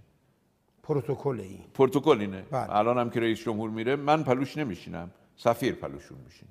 من ماشین خودم دارم. من پلوی ایشون نشسته بودم. خدمتشون عرض کردم که وضعیت اینجوریه. من اینجا یه اجازه دارم سناتورا رو می‌بینم. نمی‌دونم مقامات غیر دولتی آمریکایی رو می‌بینم. و برای شما یه جلسه گذاشتیم با, مق- با افراد غیر دولتی و آدمای واقعا آدمای با نام آمریکا چند تا مشاور امنیت ملی سابق چندین وزیر سابق. قول قرآن با ملع بله. بله بله. اومدن نشستن. آی خدا رحمت کنه وزیر دادگستری که تصادف کردن فوت کردن. بله آقای اسم شریفشون یادم رفته ولی ایشون هم پشت سر نشستن. خدمت ایشون تو ماشین اینا رو داشتم عرض می‌کردم. ایشون فرمودن که منم می‌خوام سناتورا رو ببینم. من خدمت ایشون عرض کردم که این شما نمی‌تونید تصمیم این تصمیم باید آقا بگیر. ایشون هم خیلی بدش اومد. خب می‌دونین که ایشون رفتیم همون شب سر شام. چون ایشون غروب بود ما یه جمع ایرانی ها رو دعوت کردیم. چون شما که وارد نیویورک میشین از ایران که اومده باشین 8 ساعت و نیم اختلاف ساعت خوابتون می‌بره. واسه اینکه ایشون خوابشون نبره ما یه گروهی از ایرانی ها رو دعوت کردیم. ایشون هم نشست سر میزی که من بودم. رفت با آقای دکتر پروفسور حمید مولانا و که مشاورشون شد یه دوره. بله بله. آقای چیز که همراهشون اومده بود. رئیس جبهه پایداری. یه آقای حجت الاسلام آقا تهرانی؟ آقا تهرانی. آقای بله. آقا تهرانی. با اینا رفتن معلم اخلاق بله دولت. بله. و ایشون چیز بود دیگه در نیویورک. ایشون هم آقای کریمی بودن. آقای کریمی بله بله. نشستن و بعدش هم رفتن بعد از همون جلسه که احتمالا هم محبت هایی که آقای پروفسور مولانا به من داشت خیلی هم من بدش میومد و صحبت هایی که آقای آقا تهرانی کرده بود و حرفایی که آقای جلیلی زده بود و اینا چون آقای جلیلی هم همراهشون بود. رفتن به آقای متکی آقای لاریجانی گفتن این بابا رو همین امرو بردارین. یکی از همکاران من تو نمایندگی رم که دانشجو امام صادق بود فارغ التحصیل امام صادق بود و رفیق آقای جلیلی بود. همین هم بذارین الان مسئول نمایندگی. لذا گرایش آقای دکتر احمدی نژاد به گفتگو با آمریکایی ها از در همون همون. سفر اولشون. این خیلی نک... یعنی شاید بار اوله که مطرح میشه. چون آقای احمدی نژاد با شعار مرگ بر آمریکا و مرگ بر اسرائیل وارد انتخابات اون شعار بود دیگه. بله. الان هم که دارن میگن دیگه. پس الان یوم تبل سرائر یه خورده شروع شده. بله، الان بله، خودشون میگن من از اولم می‌خواستم رابطه با آمریکا برقرار کنم. راست میگن ولی خب چرا با اون حرفا؟ چرا با اون کارا؟ چرا اون همه کمک کردین؟ شما به رژیم صهیونیستی چرا این کارا رو کردین؟ چرا رژیم صهیونیستی رو اجازه دادین که از حرفای شما سوء استفاده بکنه خب مظلوم نمایی بکنه آقای کار- دکتر ظریف اصلا رژیم صهیونیستی باز تولد پیدا کرد بعد از بله. دولت. اصلا اصلا قابل مقایسه نیست وضع رژیم صهیونیستی قبل و بعد از دوره ایشون در مجمع عمومی سازمان ملل متحد و در سایر سازمان های بین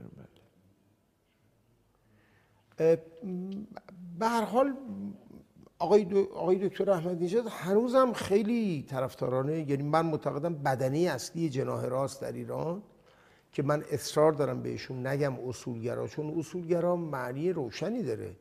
به تعبیر اصولگرا کسی است که حاضر به خاطر افکارش هزینه بده من خودم به اصولگرای بله من خودم می‌دونم جناب عالی. ما حاضریم هزینه بدیم نه اینکه به خاطر منافعمون دست به هر کاری بزنیم. من با اصرار میگم که جناح راست یا حالا به تعبیر جهانیش کنزرواتیو وقتی یک کسی با این شعارهای خوب و نیتی که در ظاهر خوبه میاد جلو چطور ممکنه نتیجهش اینطور در بیاد که مثلا در نهایت شما به حزب الله لبنان که الان به هر حال یک هویت روشن مظهر مقاومته. یعنی چطور ممکنه به اینجا برسید شما و که برید با تلویزیون بنده بنده غربگرا. با تلویزیون المنار هفته پیش مصاحبه کردم و ایشون رفته با تلویزیون الجدید. این دلواپسان یه بار دیگه اگه نشون بدین. اینها یک بار نشد که بابت مقاومت شما ازتون تجلیل کنن و یک بار نشد که به اون طرف به رفقای ما بگن چرا بگن که آقا بالاخره این این چه من بارها با آقایون اینجاست که من میگم من بارها با آقایون گفتم. برین از سید حسن نصرالله بپرسین من خائنم یا خاده و از ما روابط ویژه‌ای شما رو چیزهایی شو با شما با سردار سلیمانی رو بله. شنیدیم ممکنه به ما گوشه ناگفته ای رو بگین خب من و سردار به اون سلیمانی آنسوی دولت واقعا این بله من و سردار. سلیمانی الزاما هم هم نظر نبودیم در همه چیز. اما احساس می‌کردیم که باید خدا رحمتش کنه. احساس می‌کردیم که ما موظفیم که با هم هماهنگ باشیم. و این کارو می‌کردیم. و من اینو می‌تونم به جرأت بگم.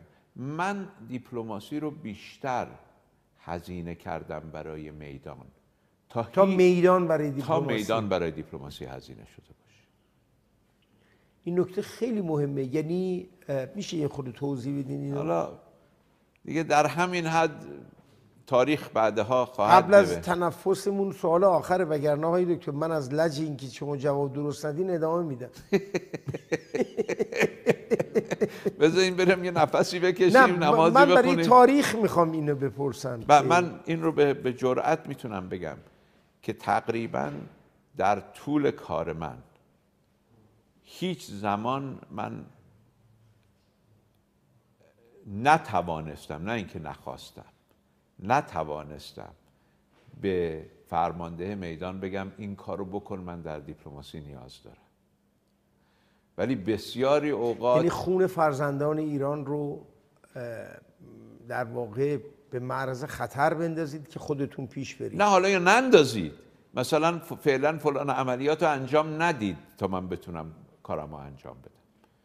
اما با تقریبا هر بار که من برای مذاکره رفتم این شهید سلیمانی بود که می‌گفت من می‌خوام تو این موفق بشی. نه این این خاصیت رو بگیری این نکته رو بگیری. تو مذاکرات و من حاضرم این کار رو انجام بدم یا ندم؟ نه. به خاطرش. او قسمتش نبود. او قسمتش نبود.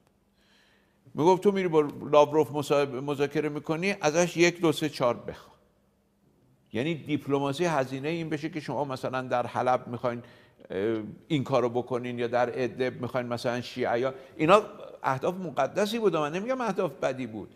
مثلا تو که میری با لاوروف مذاکره می‌کنی فشار بیار که مثلا فوا و کفریا رو باید ما آزاد کنیم. در سوریه. در سوریه.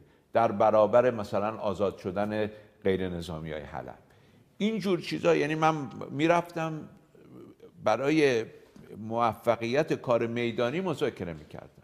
اما اینکه مثلا من بگم به ایشون که شما مثلا فرض کنید از هواپیمای ایران ایر در خط تهران سوریه استفاده نکن. ایشون زیر بار نمیره. لذا دیپلماسی هزینه میدان شد ولی هیچ وقت میدان هزینه دیپلماسی اگر اجازه بدید این بحث رو دنبالش شاید پی می‌گیریم. ما آقای دکتر زهیر هیچ وقت هم منتشر نمی‌کنین این تیکه رو. دیگه به تصمیم جنابالی و آقای دکتر آشنا و مسئولین محترم برمیگه من از بینندگان محترم تشکر می‌کنم. یه تنفس کوتاه خواهیم داشت و مجددا انشاءالله در خدمتتون خواهیم بود. ممنونم آقای, آقای دکتر. بینندگان محترم مجددا سلام عرض می‌کنم. قسمت دوم گفتگو با جناب آقای دکتر ظریف وزیر خارجه دولت آقای روحانی رو بعد از یک تنفس کوتاه پی می‌گیریم. آقای دکتر اگر خاطرتون باشه با شهید سلیمانی بحث رو به پایان بردیم. جناب نکته خیلی مهمی و همنام اسم بزرگوارتون ظریفی رو مطرح کردیم و اونی که همیشه دیپلماسی برای میدان خرج کرد نه بالعکس. این حرف خیلی مهمیه. چه چه چیزی رو نشون میده؟ ما مگه در اصول دیپلماسی یا کشورداری یاد نگرفتیم یا نخوندیم یا قبول نداریم که در میدان عمل حرکتی نمیفته مگر با هدف پیشبرد امور دیپلماتیک. چرا در ایران برعکس بوده؟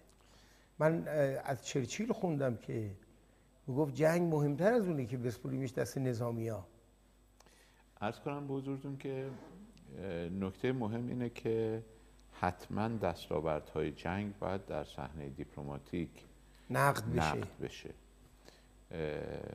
و این حرف درستیه. و خب ما یک نبردی داشتیم برای مبارزه با داعش و این نبرد می‌تونست هزینه های داشته باشه هزینه های اقتصادی هزینه های جانی. و می‌تونست منافع دیپلماتیک هم داشته باشه.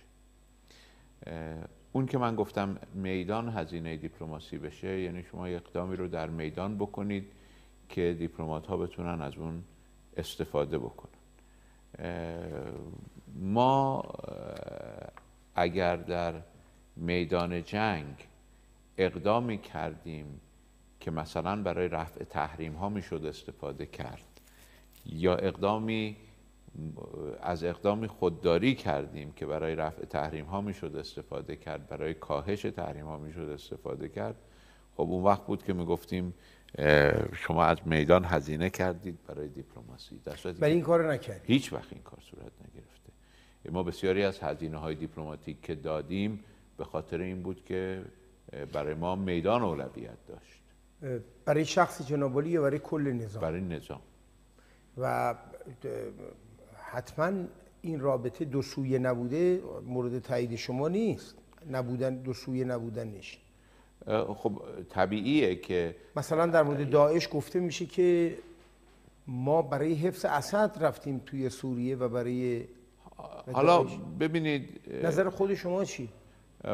من در شکلگیری سیاست مداخله ایران در سوریه حضور نداشتم. زمانی این سیاست شکل گرفت که من در دولت نبودم و در واقع در دوران بازنشستگی من سال بود. 89 بله و لذا من از جزئیات دلایلی که به این تصمیم منجر شد آگاهی ندارم و درست هم نیست کسی که من به عنوان کسی که همیشه داخل سیستم تصمیم گیری بودم می‌دونم که کسانی که داخل سیستم تصمیم گیری نیستن به اندازه کافی اطلاعات ندارن که بتونن در مورد صحت. بعدش چی آقای دکتر؟ بعدش من اینو می‌تونم بگم که ما در واقع بسیار هزینه کردیم از اونچه که می‌تونستیم در برجام به دست بیاریم بعد از برجام به دست بیاریم. یعنی بیش از حد لازم. بله برای اینکه کار میدانیمون رو پیش ببریم. خب این منو به تردید میندازه. من بذارید پس منم یه نکته تاریخی بگم. من یادمه که آقای هاشمی هم با خود اسد میانه نداشت. یعنی می‌گفت ضرورتی نداره ما برای یک شخص یا یک خانواده اینقدر هزینه کنیم. ما می‌تونیم کل ساختار رو حفظ کنیم و تن بدیم اصلا من اینکه- بحثم راجع به آقای اسد متوجهم فرمایشتون رو. من میگم چون ببینید یه جایی جنابالی فرموده بودی که من در سیاست منطقه ایران هیچ دخالتی ندارم. نه نگفتم هیچ دخالتی ندارم. گفتم هیچ دخالت کارم؟ من نه بازم اینم نگفتم. سوال کردن به از صفر تا صد سیاست خارجی چقدرش دست توی گفتم صفر. اینم درسته به خاطر اینکه سیاست خارجی در یک روندی ساخته میشه. شما قسمتی از این ساخت به اصطلاح تصمیم گیری و تصمیم سازی هستین. دست شما نیست. دست من اینه که من الان اراده بکنم که فردا این کار صورت بگیره در سیاست خارجی. خب انجام نمیشه. مگر اینکه مثلا کشورهای دیگه هم چطور تقریبا مثلا تقریبا همه جا همینجوره. طبیعی هم هست همینجور باشه. اما من همزمان هم میگم هیچ سیاستی نباید صفر تا صدش دست یه نفر باشه. سیاست میدان هم باید تابع استراتژی کشور باشه. در مورد منطقه مشخصا. چی بوده؟ نبوده اینطور. یعنی سیاست میدان تعیین کرده که سیاست کشور چی باشه؟ آقای دکتر بیشتر سفرهای ما در منطقه مردان بسیار محترمی هم هستن. من جا داره که از شهید رکنابادی یاد کنم که به نظر من من حدسم نگرانیم اینه که اون فاجعه منا برای کشتن ایشون اصلا درست شده بود و طراحی شد. من, من این حدس رو داشتم نه ازم. من فکر نمی آه، من, من این چون من معتقدم تا وقتی که با دلایل انسانی میشه یه قضیه‌ای رو توضیح داد نیاز به توری بله توطئه حالا به هر. حال من فکر می‌کنم یا دزدیدنش بردنش یا شهیدش کردن یه نق... یه...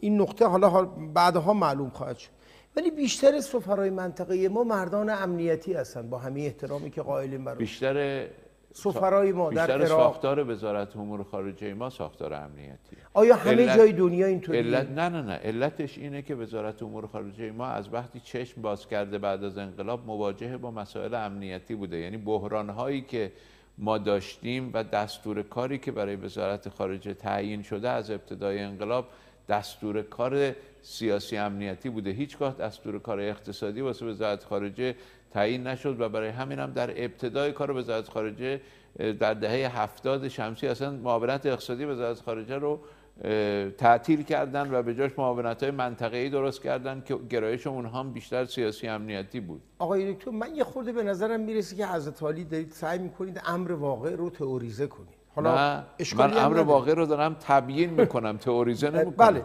یا تبیینش کنید ولی ببینید من یادم میاد که آقای اکبر هاشمی رفسنجانی مرحوم هاشمی هر وقت اراده می‌کرد روابط ایران و عربستانی رو که از زمان تشکیل عربستان و قبل از تشکیل عربستان از طریق دولت عثمانی ما این داستان رو داشتیم تو منطقه.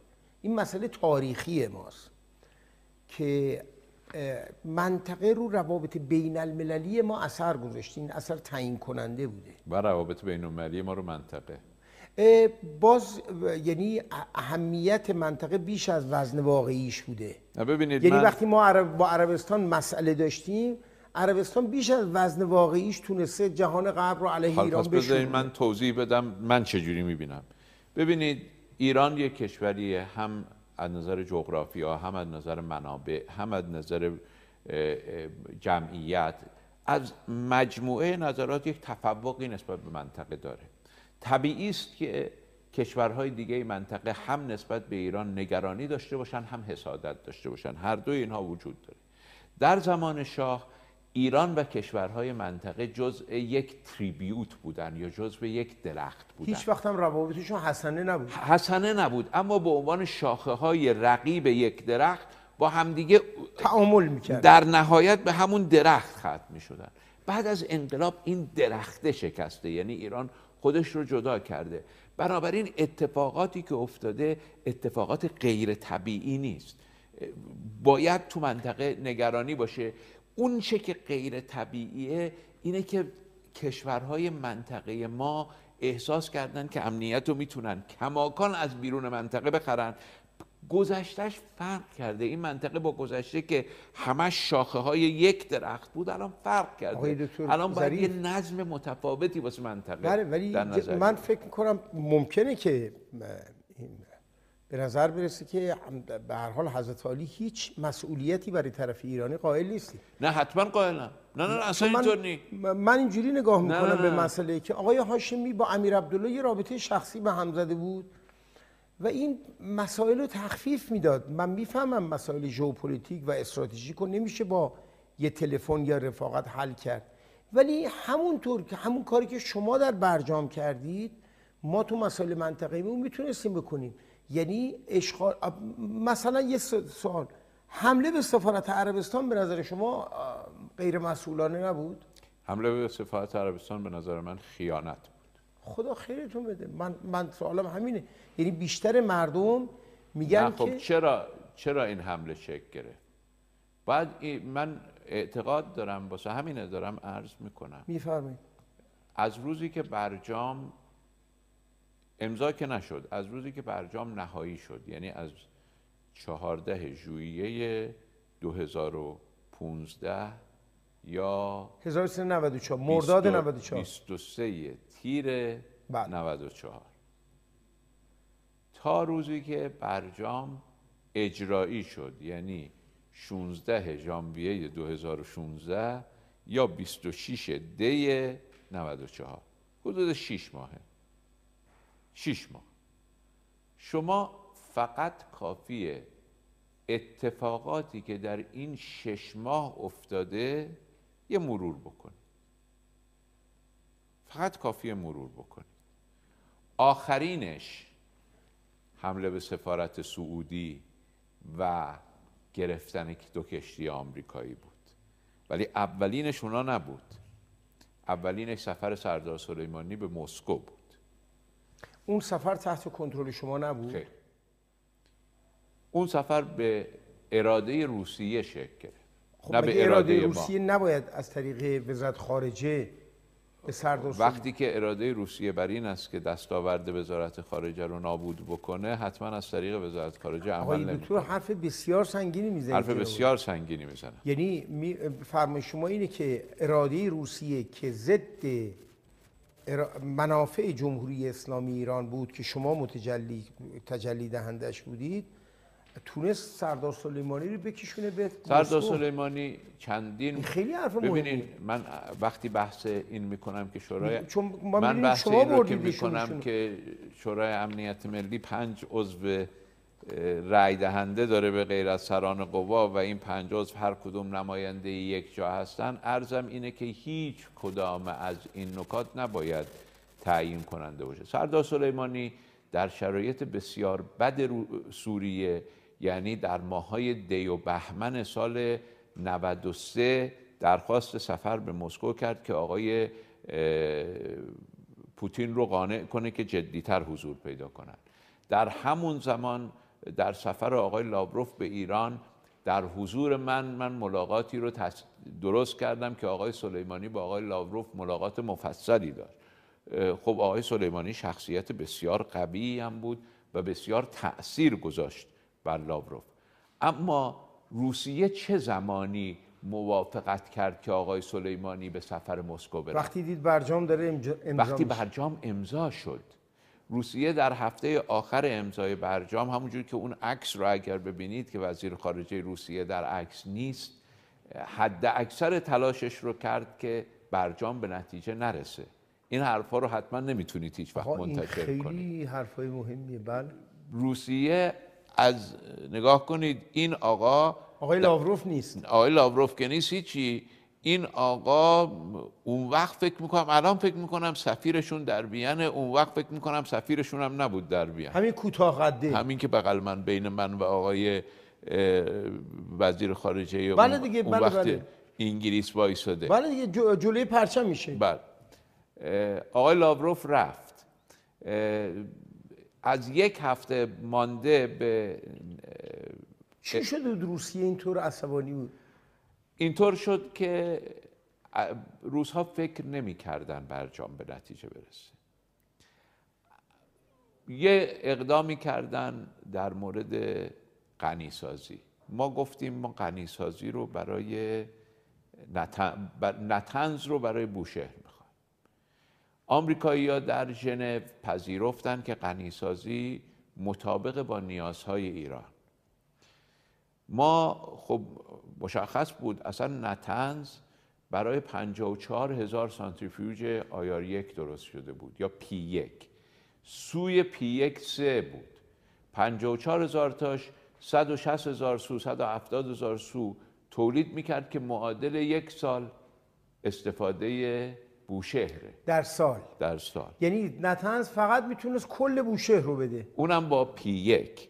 با آیار یک نتنز هم نمی‌تونست بوشهر رو بده چون آیار یک سوش یک بود. اما به هر حال نتنز برای بوشهر ساخته شده بود. خب ما هم گفتیم غنی وقتی آمریک با آمریکایی‌ها توافق کردیم که غنی سازی برای مصرف گفتیم خب میگیم بوشهر. روسیه اولین ضربه ای که زد به مذاکرات میدم برجام. این بود که گفت من بوشهر رو مادام العمر میدم. ما گفتیم در مذاکره که خب بوشهر رو روسا لطف می‌کنن مادام العمر میدن. اما ما نمی‌خوایم همیشه متکیه به خارج باشیم.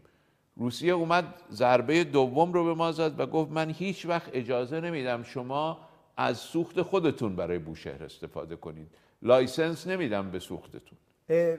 طبق قرارداد بوشهر این اجازه سال. رو دارن؟ ده سال. نه همیشه. به هر حال این روند ادامه فکر نمی کردن. ببینید روسیه پس مقاومت ها بیش رو- از اونی بوده که ما فکر می‌کردیم. ما- یا مردم فکر می‌کردن. حالا من از طرفداران جدی رابطه با روسیه و چین هستم. معتقدم هستم که رابطه ما توازن قوا. نه نه نه اصلا من, من حالا آقای حسینی می‌دونه من از مخالفان جدی تفکر رئالیستی هستم. هیچ ارادتی نه با آقای مورگنتا دارم نه با آقای کنت والت دارم نه به دیگر رئالیستا و همیشه هم در طول زندگی دانشجویی و علمی و سیاسیم جلو این تفکر ایستادم. دلیلم دارم براش. هم دلیل تئوریک هم دلیل عملی. اما معتقدم روسیه همسایه ماست. ارتباط با روسیه مهمه. چین کشوریه که در حال برآمدن در سالهای آینده میشه قدرت اول و لذا معتقدم به این. اما معتقدم رابطه ما باید با کشورها با چشم باز باشه. روسیه به نفعش هست که در روابط ما و غرب بحران نباشه. اما به نفعش نیست که روابط ما و غرب عادی سازی بشه. چرا که اگر روابط ما و غرب عادی سازی بشه. روسیه دو ضرر می‌بینه. یک اینکه اولویت آمریکا و غرب اگر آقای ترامپ اولویتش ایران نشده بود اولویتش چین و روسیه بود. وقتی ایران میاد اولویت میشه اولویت های دیگه میره به مراحل بعدی. یک دوم اگر ما نیازمند روسیه و چین باشیم برای به خاطر دشمنی با غرب اولا که اونها هیچ وقت مجبور نیستن با کسی رقابت بکنن. ثانیا همواره می‌توانن از ما بیشترین منافع رو ببرن. بازم من تکرار می‌کنم واسه اینکه یه وقت یه جایشو نبرن. من اعتقاد ببخشید منظورتون یه جای فیلمه دیگه. فیلمه. وگرنه ما راجع به شکنجهگران صحبت نمی‌کنیم؟ اصلا بریدن ما فقط در حد فیلم قبول داریم. بله، بله. به جز اون اصلا ما که شعنمون عجل از بریدن. بله ببخشید. عرض بنده اینه. ما باید با چین و روسیه رابطه داشته باشیم کما اینکه باید با غرب رابطه داشته باشیم. کما اینکه باید با آمریکا تنش نداشته باشیم. من کلماتمو با دقت انتخاب می‌کنم. و اینا مبنای تئوریک داره. همه عرایز بنده فقط عملگرایانه نیست مبنای تئوریک داره. خب روزها فکر نمی‌کردن برجام به نتیجه برسه. در هفته های آخر که دیدن برجام داره به نتیجه می‌رسه شروع کردن پیشنهادهای جدید دادن. مثلا داره یک ده میلیون به آرایتون اضافه میشه. در نه اینو من نخواهم گذاشت. شما پخش کنین که من رأی بگیرم. در هفته های آخر این برجامی که آقای توکلی میگه من نخوندم ما دیدیم ما با آمریکایی‌ها در مورد همین این مکانیزم بازگشت که اونا بهش میگن به غلط اسنپ بک و ما هم باور می‌کنیم ما با اینا به یک عباراتی رسیده بودیم. آقای کری اومد و به همکاران من یک عبارت جدیدی رو نشون داد. این اجلاس شانگهای. بله بله. عبارت جدید که هنوز نذاشتن ما عضوش بشیم. علتش هم- ناظر هستیم. علتش هم اینه که اینها ملاحظات ژئو استراتژیک برای شانگهای اونچنان ندارن. ملاحظاتشون چیز دیگه است. علا رقم این که شانگهای یک کانتر الاینسه یک ضد ا- ائتلافه حالا بر- برگردم من به حرف خودم یه عکسایی نشون میدین منو. بله بله. دو هوایی می‌کنه. بله. عرض کنم به خدمتتون که راجب نقش روسیه و اینکه اراده ای نداشت برای اراده نداشت. ها راجع به اسنپ بک اسنپ بازگشت. ما با یه متنی رسیده بودیم. آقای یا هیئت آمریکایی یه متنی رو دادن به همکاران من. گفتن این متن رو روسیه و فرانسه توافق کردن ما باهاش موافقیم. خب همکاران من بنز من سابقه سازمان مللی نداشتن. دیده بودن متن بدی نیست اووردن واسه من متن. من متن رو نگاه کردم بهشون گفتم این خطرناکترین متن ممکنه گفتن چرا؟ گفتم به خاطر اینکه بر اساس این متن ما هر شیش ماه یه بار باید بریم از شورای امنیت مجوز بگیریم رأی بگیریم که برجام ادامه داشته باشه یعنی ال- روسیه پیشنهاد کرده پیشنهاد روسیه و فرانسه بود. حالا آقای دکتر اگه این دوستان ما عکس رو نشون بدم اون عکس رو برگردیم اون عکسای که هر رهبری هر وزیر خارجه پای پرچم خودش ایستاده. حالا بذار من اینو بگم. بله بله. اینو بفهمید چون من می‌خوام راجع به تک تک اینا سوال کنم بعد. حالا میگم واسهتون. غیر از اون ضعیفه البته. نه بله. اون- اون اون ضع- ضعیفه خیلی هم قویه بود. بله. یعنی من به ایشون گفتم اونی که بهش گفتم هرگز ایرانی رو تهدید نکن به ایشون بله، بله، بله. بله، سر, بودم. سر دعوام با او آقا با آقای لاوروف. نه بغلی. با وزیر خارجه انگلیس در مورد منطقه و در مورد موشک و در مورد سلاح ایران. بله. که من به ایشون گفتم هرگز ایرانی رو تهدید نکن. چون گفت اگه توافق نداشته باشیم دیگه مذاکره تمومه. گفتم خب من تهدید می‌کنی مذاکره تموم. هیچ وقت ایرانی رو تهدید نکن. پاشیم بریم. این اصلا دعوا سر این بود. ایشون هم تازه اومده بود نمی‌دونست با چه کوفتی طرف و گرفتار میشه. روسیه این متن رو آورد آمریکا. آمریکا هم از خدا خواسته. یعنی ما هر شش ماه یه بار نه فقط وابسته به این پنج تا عضو دائم می شدیم اون ده تا بلکه باید به. اون ده تا چون هر قطعنامه یازده رأی مثبت می‌خواد تا تصویب بشه. یعنی من هر شیش ماه یه بار باید می‌رفتم شیش عین 15 تا قدرت رو می‌دیدید. هر 15 تا رو می‌دیدم 11 تا از رأی- جمله جمهوری دومینیکن. دومینیکن. یازده تا رأیم می‌گرفتم تا اینکه قطنامه های قبلی منتفی باشه. می‌دونید الان چیزی که ما گرفتیم آمریکایی‌ها دوباره بهش اذعان کردن تو نامه اخیرشون بعد از اینکه تو شورا شکست خوردن اینه که قطنامه ها الالعبد منتفی شده. اگر یه اتفاقاتی بیفته یک روندی رو طی کنن می‌تونن برش گردونن. اینجوری این نبود. قطنامه ها شیش ماه شیش ماه منتفی می‌شد. این متن رو روسیه و فرانسه نوشته بود.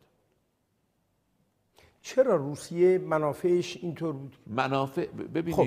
روزها وقتی دیدن ما داریم به توافق می‌رسیم یعنی از تمام اون موانع گذشتیم شروع کردن به ایجاد مانع. یعنی در سه ماهه اول سال 1394 روسیه تبدیل شد از کمک کنند در سه ماهه اول مذاکرات این کارو کرد که مانع این بشه که ما بتونیم غنیسازی رو بگیریم. با اینکه می‌گفت اصلا هم هدفش این نبود که غنیسازی رو نگیریم. و هدفش این بود که توافق نشه. در سه ماهه آخر هم وقتی دید داره توافق میشه تمام قد اومد میدون. تمام قد اومد میدون تا روز آخر. شب آخر قبل از تظاهرات که واسه اینکه این عکس رو متوجه بشین چیه؟ شب آخر قبل از توافق میگم تظاهرات. منو بردی توی حال هوای دهه هفتاد میلادی. شب آخر من نشسته بودم تو رستوران دعوا سر می‌دونی که ما تعداد زیادی از افرادمون تو قطنامه های قبلی تحریم شده بودن. و ما می‌خواستیم اینا رو هرچی بیشتر می‌تونیم در بیاریم. خب بعضیاشون تحریم تسلیحاتی بودن بعضیاشون تحریم موشکی بودن. تحریم های هسته ای رو توافق کردن همه رو در بیارن. خیلی جالبه شما بدونید قطنامه به بهانه هسته ای رفته بود زمان آقای جلیلی. ولی موضوع موشکی موضوع تسلیحاتی به هسته ای ربطی نداره. اضافه شده بود. اگر ادامه پیدا می‌کرد آقای جلیلی که شیش ماه دیگه می‌خواست به توافق برسه من به شما اطمینان میدم که حقوق بشرم بهش اضافه کرده بود. یعنی این توافق آقای جلیلی از همون از غذا سرکنگبین صفرا فزوده یعنی روغن بادام گرمی می روغن بادام خشکی می فزود از حلیله قبض شد اطلاق رفت. آب آتش را مدد شد همچون نفت. آقای دکتر. خب حالا بله. آقای لاوروف شب قبلش ما داشتیم هی چانه می زدیم من مجوز داشتم. رفتم تو جل... یکی اومد گفت آقای کری گفته دیگه من بیش از این نمی‌تونم موافقت کنم. من تو رستوران نشسته بودم داشتم شام میخوردم با بچه ها گفتم خب من میام الان اتاق آقای کری. رفتیم دیدیم ای دل قافل آقای لاوروف نشسته آقای کری نشسته خانم موگرینی هم نشسته. آقای لاوروف اومده اونجا که باید جلسه رو متوقف کنیم حالا از اون طرف هم کنگره آمریکا گفته اگر تا این تاریخ به نتیجه نرسین من تحریم هایی که دیگه رئیس جمهور اجازه نداره برگردونه تصویب خواهم تصویب خواهم رفتم اونجا کری به من گفتش که ببخشید از نظر دیپلماتیک می‌پرسم. شما مثلا سرزده رفتید نه دیگه با چون چون همکارش اومده بود من پا شدم رفت. یعنی اونا ابایی نداشتن که آقای لاوروف و آقای کری در حال مذاکره راجع به ایران رو با شما برید تو. حالا دیگه ابا داشتن یا نداشتن دیگه وقتی من اتفاق... آقای دکتر نوشتید اینا رو اتاق آقای کری نه هنوز. اتاق آقای کری نزدیک رستوران بود. بله. پا شدیم من من پا شدم رفتم به سم گفتم میام خودم دیگه بریم با خودش صحبت کنیم. نگفت به من کسی پلوشه. من رفتم و معلوم شد که آقای لاوروف رفته کری و موگرینی رو صدا کرده گفته که من باید پاشم برم دیگه. من دیگه الان نمی‌تونم میرم پنجشنبه برمیگردم. یعنی چهار روز این وسط و خیلی هم کار مهمی داشت. نهار داشت فرداش با آقای اسلام کریموف. رئیس جمهور قرقیزستان ازبکستان. ازبکستان بله. من رفتم اونجا بود دیدم اینا نشستن و کری به من گفتش که خب چی میگی؟ گفتم من واسه این قابل قبول نیست. و من این تعدادی که تو میگی من نمی‌تونم بپذیرم. لابروف گفتش که خب پس تو که دستورالعمل نداری. پس ما بریم تا تو بری دستورالعمل تو بگیری. گفتم به تو هیچ ربطی نداره. با همین لحن. یعنی یک لحن احم... بسیار بیادبانه. غیر دیپلماتیک. خیلی غیر. من آخه با لاوروف از سال 1994 رفیقی که اون موقع که اونم سفیر, بود. بود. آره اون وقت من معاون بین الملل بودم اونا هم معمولا سفراشون رو می‌کنن وزیر خارجه آره بله. البته ما سفیرمون رو بیکار کردیم بهش گفتم یعنی یک عبارت بیادبی هم به کار بردم فقط none of your business که به تو ربطی نداره به یه you bastard هم اضافه کردیم نه یه, یه چیزی بین business و none of your اضافه کردم که هم حدودا بود بله ولی بله. خب اصلا قابل ذکر نیست. اگه تو آمریکا حداقل از طرف جناب علی بله من می‌تونم بگم. نه شما بله. خلاصه. اینجا جنگ شد آقا خانم شرمن من تنها رفته بودم ولی اونا همشون با مشاورینشون بودن. معاون کری. معاون کری. گفت ما بریم بیرون خود فقط رؤسا بمونن من گفتم به تو چه ربطی داره که من instruction دارم دستور عمل دارم یا ندارم؟ اون به من ربط داره. من هر وقت صلاح دونستم دستور عملمو می‌گیرم. الانم من اجازه ندارم این بذارم گفت داری وقت منو تلف می‌کنی. گفتم چی دارم وقت تو رو تلف می‌کنم؟ شما اون چی که من می‌خوام بهم به بدید من هم اینجا میرم دستور عملمو می‌گیرم. کری اینجا به حمایت از من در اومد. گفت جواد تا حالا حرفی نزده که اجرا نکرده باشه.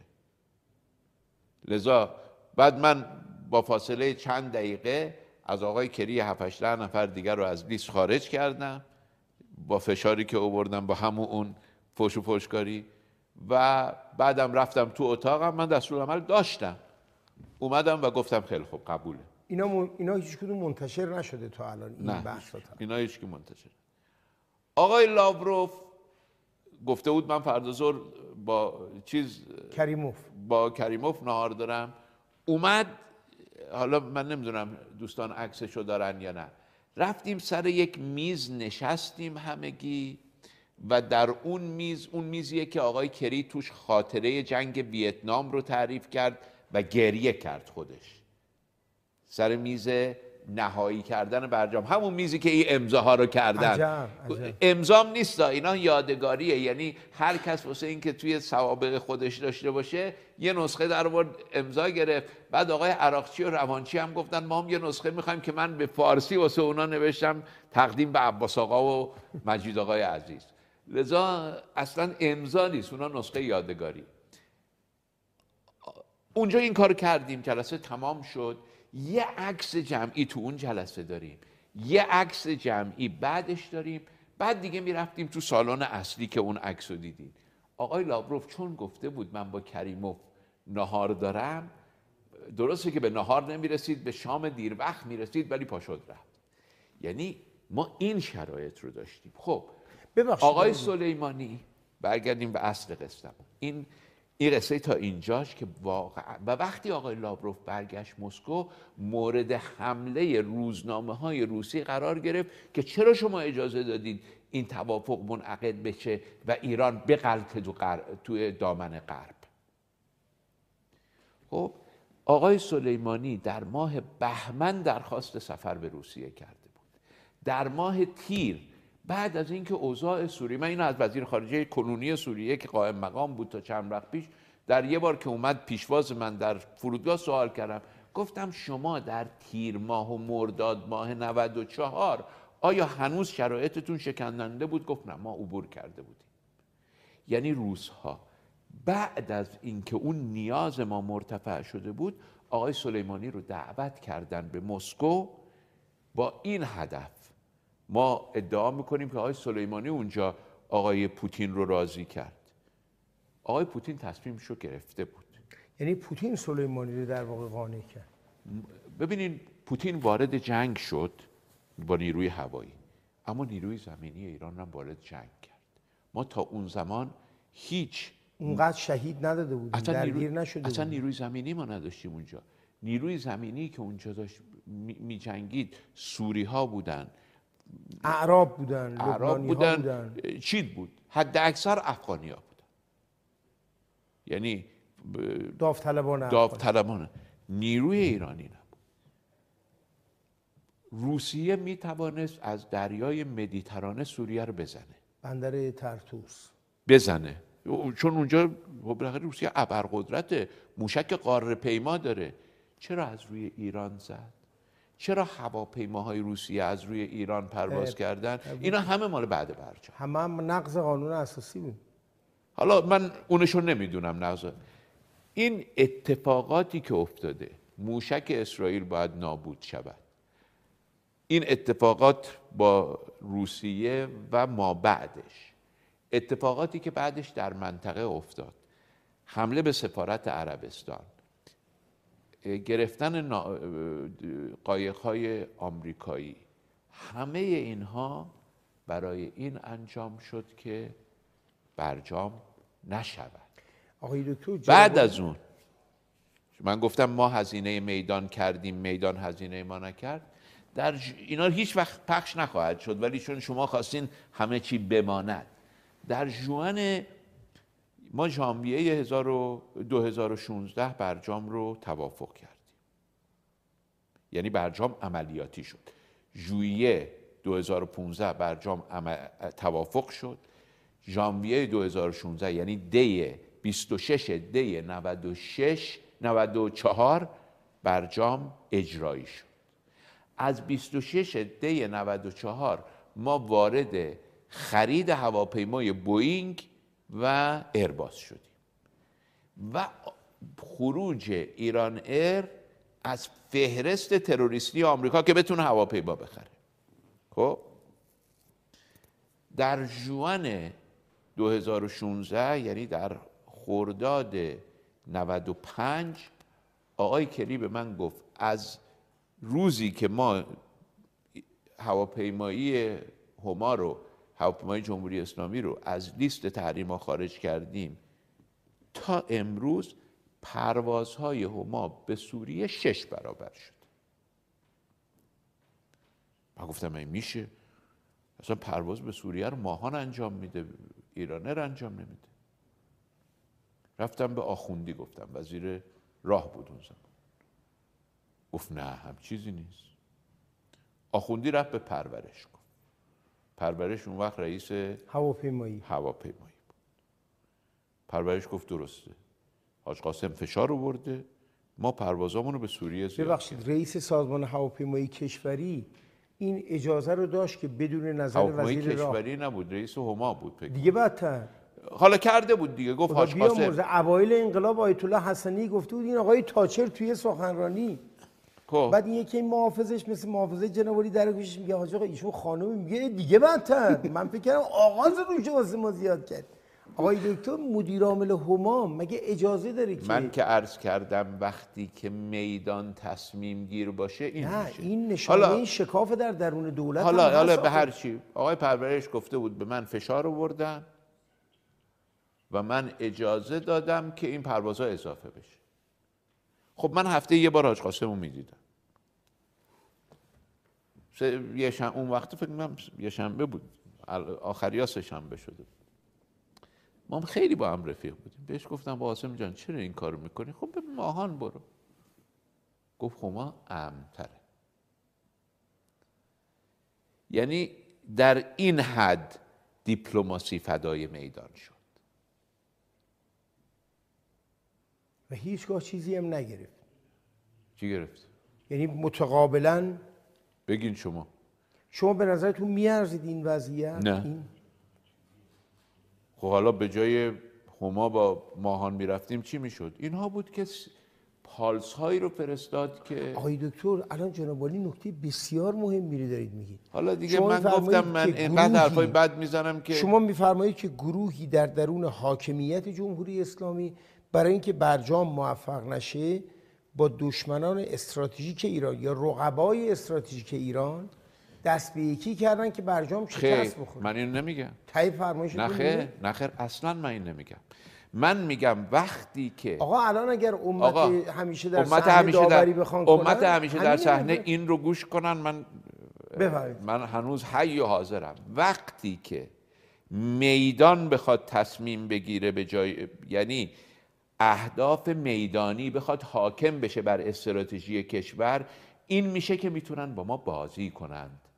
یعنی دکتر نه نه نه. من. نمیگم آقای سلیمانی رفته دست به یکی کرده با شما میفرمایید ماهان هست.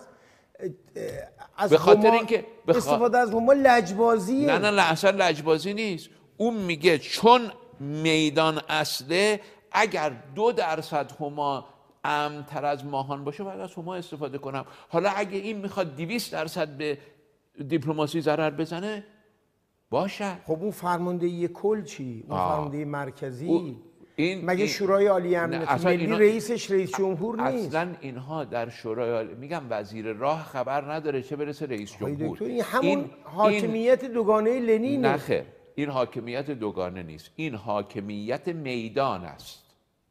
یعنی حتی یگانه. حاکمیت یگانه است. میدان میدان تصمیم می‌گیره. علتی که من هی تکرار می‌کنم پنج عضو رأی دهنده شورای امنیت ملی داره یکیش نظامیه. ولی اون تصمیم گیرت نهاییه. نیست. الان عملا. عملا این این در شرایطیه که شما اختیار تام میدی به میدان. دکتر در عمل دیگه برونداد خروجیش آوتپوت اینا هر به هر زبانی که بگین خواهش می‌کنم به پنج تا زبان دیگه هم شما کمک کنید. اینه که این یک آنارشیسم رو بازتاب میده. نه اصلا اینطور. اصلا اینطور نیست. این یک واقعیت رو نشان میده که دیپلماسی بچه که آنارشیستی. نه خیر که دیپلماسی به عنوان ببینید ما م- مشکل من با تفکر رئالیسم. ما نگرشمون نسبت به روابط بین الملل نگرش جنگ سردی است. معتقدیم آن کس که در میدان قوی است در صحنه بین المللی قوی است. معتقدیم هنوز ما سیاست قایق‌های توپدار معتقدیم. هنوز باور نکردیم که اقتصاد هم نقشی دارد در قدرت. هنوز باور نکردیم که دیپلماسی هم نقشی دارد در قدرت. هنوز باور نکردیم که انسجام ملی هم نقشی دارد در قدرت. ما قدرت رو داریم تک ساحتی می‌بینیم. چون قدرت رو ت... واسه همینه من هی مثال شورای امنیت می‌زنم. میگم چرا شورای امنیت پنج, پنج عضو رأی دهنده داره؟ به خاطر اینکه نویسندگان قانون اساسی ما قدرت رو پنج ساعتی دیدن تک ساعتی ندیدن. اما ما داریم در عمل قدرت رو تک ساعتی می‌بینیم. در تبلیغ صدا و سیما قدرت رو تک ساحتی می‌بینیم. مردم ما قدرت رو تک ساحتی می‌بینن. این که میگم مردم انتخاب کردند مردم اون قدرت رو پسندیدن. اون قدرت رو دیدن. حاضر شدن قدرت های دیگر رو فدای اون قدرت بخونن. انتخاب این. فراموش نکنید.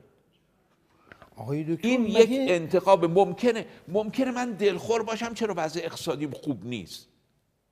اما انتخاب کرد. آقای دکتر ظریف ما عکس اون خانومی که هم شما رو متاثر می‌کنه هم منو دیدنشو داریم اینجا که وقتی که آقای روحانی رئیس جمهور شدن من یادمه اولین اثرگذاری شما در صحنه ای که حالا من یادمه یعنی بزرگ خیلی بلند کردن اون اکسیژن اون خانومی بود نه نه نه نه این عکس نه، من حالا یادمه اون- شما اون شبی اون توییتی که کردید که آن آقایی که معتقد به نابودی اسرائیل بود آن رفته- آقایی که ادعا می‌کردن معتقد به نابودی اسرائیل رفته رفته. خونشه. این مثل توپ در ایران در دنیا ترکید. این مردم شما اینا شما رو انتخاب کردن. چرا میفرمایید که انت... چرا آقای روحانی چرا فکر می‌کنید که مردم اونا رو میپسندن یعنی تفکر میدانی رو میپسندن ببینید بگم دلیلشو بذارید. من بگم دلیلشو. من صرف نظر از این دوربین به شما بگم ما در بعد از انقلاب نشو، من الان بهت. میگم چرا. ما در بعد از انقلاب یکی از ماتریالیست ترین ملل جهان رو ملت های دنیا رو درست کردیم که میگن آقا ما فقط و فقط الان هر کس حرف از اقتصاد بزنه می‌شناسیم بنابراین اینطوری است که بگیم مردم خودشون رو من به فدای شما من به میدان شما می‌کنن. من به شما عرض بکنم. یا عرض نکنم. نه خواهش می‌کنم. جنوالی باید صحبت کنید. ببینید شما مراسم تشییع من اونجا بودم. خیلی خوب. من اونجا بودم. خیلی. میگین اون وقت داشتید یک سردار شهید رو بدرقه می‌کردید. من قتل مظلوما فجعل الله علی ولیهی سلطان. سلطانا. ما ولی اون بودیم. قبل از شهادت چی؟ قبل از شهادت در, نما... در تمامی نظرسنجی هایی که ما داشتیم از حدود سال 96 تا سال 99 محبوبیت من از نزدیک 90 درصد اومد به نزدیک 60 درصد. محبوبیت شهید سلیمانی در نظرسنجی های مردم رفت به 90 درصد. خب شاید به خاطر این بود که آقای سلیمانی نشون داده بود که داره کارشو انجام میده ولی ما این کار نتونستیم بکنیم. یعنی این مسلحت اندیشی ها یا اثری من, نداشتن؟ من, من خب این اینا توجیهه. ببین عزیز من اینا توجیه واقعیت این است که مردم ما قهرمان بودن در منطقه مردم ما این رو میپسندن. ما هم نوکر مردمیم نوکر همون هستیم که میپسندن. آقای دکتر ما توی ببینی من بازم اشتباه نشه. من برای شهید سلیمانی وقتی شهید شد گریه کردم. من تا یک هفته نمی‌تونستم جلو هر, دف... هر دفعه که میدیدمش بغلش می‌کردم فلا و خیرون حافظن تو گوشش میخوندم. معتقدم که کشور یک ضربه بینظیری رو تحمل کرد بعد از رفتن شهید بله. سلیمانی. معتقدم که آمریکا با زدن شهید سلیمانی ضربه به ایران زد که با زدن یک شهر ما ممکن بود نتونه بزنه. اینا اعتقادات منه. همه جام گفتم حتی تو جمعای خصوصی. اما باید بدونیم ما مردم ما بین دیپلماسی خب می‌دیدن که من دارم خودمو می‌کشم. می‌دیدن که از داخل و خارج داره به من ضربه می‌خوره. می‌دیدن که من علا رقم همه اینا هنوز رو حرفم بایستادم می‌دیدن که دارم هر روز فحش می‌خورم. چرا؟ به خاطر اینکه همون چیزی که مردم می‌خوان رو دارم میگم. درست؟ محبوبیت من در نه در نظرسنجی صدا و سیما در نظرسنجی دانشگاه مریلند از 88 درصد اومد به زیر 60 درصد. محبوبیت شهید سلیمانی از 70 درصد رفت به بالای 90 درصد. من این رو فقط این می‌بینم. دو تا چیز می‌بینم. یک برخلاف تصوری که دوستان ما دارن صدا و سیما نقش بسیار مهمی در شکلی افکار عمومی داره. هر کی فکر می‌کنه جز اینه اشتباه می‌کنه. دوم این که مردم این گونه قهرمانی رو میپسندند. یعنی مردم هم میدان رو به سیاست به اقتصاد به امنیت ترجیح میدن. اگر قبول ندارید بری توجیه نکنید مسئله من مسئله نیست که قبول داشته باشم یا نه. من می‌دونم که صدا و سیمای جمهوری اسلامی آنچه توانست کرد که ما در انتخابات 92 و 96 پیروز نشیم. صدا و سیما بذارید سریح بگم. گور باباش که می‌خواد پخش کنه یا نکنه. صدا و سیما اگر آبرو داشت که شما وزیر خارجه نمی‌شدید. عزیز دل من. آبرو نداره که وزیر خارجه شدید. چطور ممکنه که صدا و سیما در روی کار مادن شما نقش نداشته باشه؟ اما در ملکوک کردن شما نقش داشته کرد. کرد.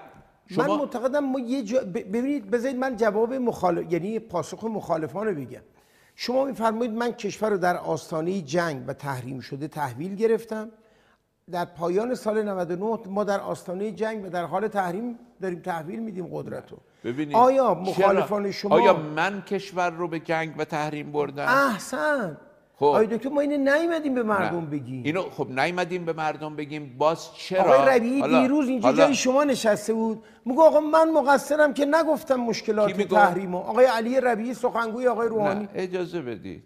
اجازه بدید. ببینید من توی مصاحبه با اصر اندیشه گفتم انشالله که بتونن چاپش کنن.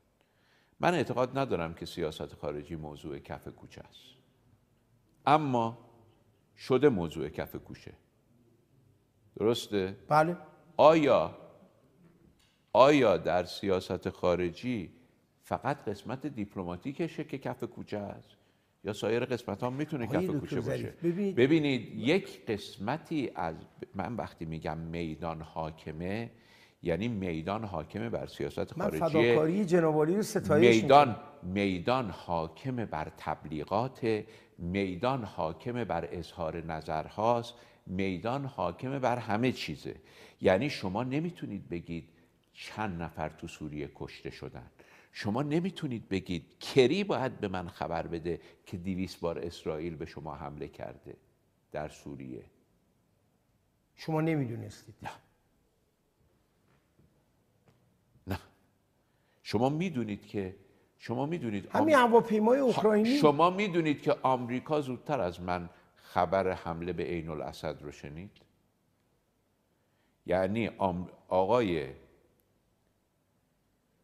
نخست وزیر عراق چهل و پنج دقیقه قبل از حمله به هم عین الاسد دو نماینده نیروی قدس رفتن پلوش گفتن ما به عین الاسد نه به عین الاسد ما به زودی به یک پایگاه آمریکایی در عراق شلیک خواهیم این همون یعنی شما در سلسله عواملی که به استعفای 24 ساعتتون منجر شد دارید اشاره نه نه نه حالا اون که یه چیز دیگه بود. بله سفر اسد به ایران. آره. البته اونو من خبر داشتم. سفر اسد به ایران رو من و سردار سلیمانی با همدیگه هماهنگ کرده بودیم. ولی وقتی اووردنش تو ایران به من نگفتن. من از تلویزیون دیدم و دیدم که عکس همه رو دارن نشون میدن به غیر از عکس منو. و بعد از اون روز من فهمیدم که اگر من استعفا ندم دیگه وزیر خارجه کشور نیستم. کسی دیگه تو دنیا باقالی بار من نمی‌کنه. چه برسه با هم مذاکره بکنه؟ اما حالا من اونو نمیگم. بعد از شهادت سلیمانی بنده عضو شورای عالی امنیت ملی هم عضو دائم عضو رسمی به قول علمیا عضو پیوسته. خب؟ آقای عادل عبدالمهدی چهل و پنج دقیقه قبل از حمله خبردار شد. و فوراً با آمریکایی ها خبر داد. من دو ساعت بعد از حمله خبردار شدم. آقای دکتر ظریف من این فداکاری جنابالی رو که همچنان در راستای معمولیت 42 ساله شما ستایش می‌کنم که همین الان هم شما دارید خودتون رو در واقع آماج حمله قرار می‌دید که بتونید آقای دکتر روحانی رو حداقل برکنار نگه دارید از این حمله و به حاکمیت دوگانه اشاره نکنیم. از نظر من این مر حاکمیت دوگانه است. ولی مگه آقای روحانی رئیس شورای عالی امنیت ملی نیست؟ مگه ممکنه که مگه می‌تونه مگه ممکنه که ایشون بین نظامی ها و سیویل ها از یک طرف یا تو اقتصاد و بین نظامی ها و دیپلمات ها از طرف دیگه هماهنگی برقرار نکنه؟ مگه وظیفه آقای روحانی جز اینه؟ در دولت دومشون فکر می‌کنم یه جلسه یه عکسش نمی‌دونم بتونن دوستان من نشون بدن یا نه. یه جلسه با دوستان و برادران نظامی ما داشتن که از جمله شهید سلیمانی هم تو اونجایی که من خاطرم از شرکت بله داشتن. چی مطرح می‌شد اینجا؟ مگه مگه سخت بود که بگن آقا در مورد هما من باید تصمیم بگیرم در مورد عین الاسد من باید تو جریان باشم؟ یادتونه سر هواپیمای اوکراینی ما آبروی دولت رو بردیم. بی اعتبار اینا مردم رو آقای دکتر ناامید می‌کنه از منتخبان خودش. وگرنه من عضو ستاد آقای روحانی بودم. هم سال 92 هم سال 96 من که هیچ وقت نبودم. ظهر جمعه ولی من وزیر خارجهش نشدم. بدشانسی من. و خوششانسی شما. عرض کنم بزرگتون که من بیرون دولت بودم همیشه من ظهر جمعه چهارشنبه صبح دارین راجع به اوکراینی صحبت میکن چهارشنبه صبح اوکراینی رو زدن دیگه. سهرگاه. سهرگاه. من ظهر جمعه رفتم جلسه ویژه‌ای که در دبیرخانه شورای امنیت گذاشته بودم. عرض کردم که خب حالا دنیا داره میگه موشک خورده به اگر واقعا موشک خورده بگین ما ببینیم چجوری می‌تونیم علاجش کنیم. خدا شاهده. آنگونه با من برخورد کردن که انگار من کفر ابلیس گفت. جلسه چهار نفر پنج نفر بود دبیر شورای امنیت بود. وزیر راه بود رئیس ستاد کل بود و بنده. یعنی دو نظامی محترم و دو غیر نظامی محترم. بله. همین بود. و اینکه اینو گفتم انگار من کفر ابلیس گفت. آقای تو بعد از ظهر پنجشنبه من فهمیده بودم اینو. نه همه همه حدس می‌زدیم من رفتم اونجا گفتم آقا گفتن نه. یعنی چی؟ البته همکاراشون بودن ها همکارای آقای شمخانی اینا بودن. ولی من تنها بودم. از وزارت خارجه. یعنی چی؟ شما شما چه جوری القاءات امپریالیسم آره القاءات یا یا آقای خسروی اینجوری گفت یا نمی‌دونم چی. بعد خب برو برو توییت بزن تکذیب کن. گفتم ببینید من وزیر خارجم.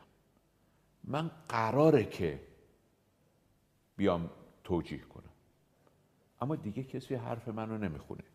سرلشکر باقری یک بیانیه بده من بیانیه سرلشکر باقری رو توییت می‌کنم.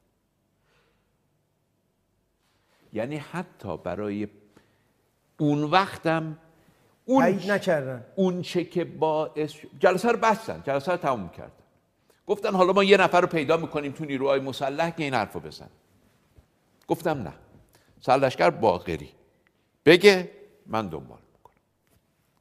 رفتن آقای شمخانی و سرلشکر باقری رفتن بالا من و آقای اسلامی پایین واسه نماز خوندیم. و وقت نماز ظهر بود واسه نماز خوندیم. من سرم انداختم پایین رفتم خونه. آقای اسلامی رفت بالا.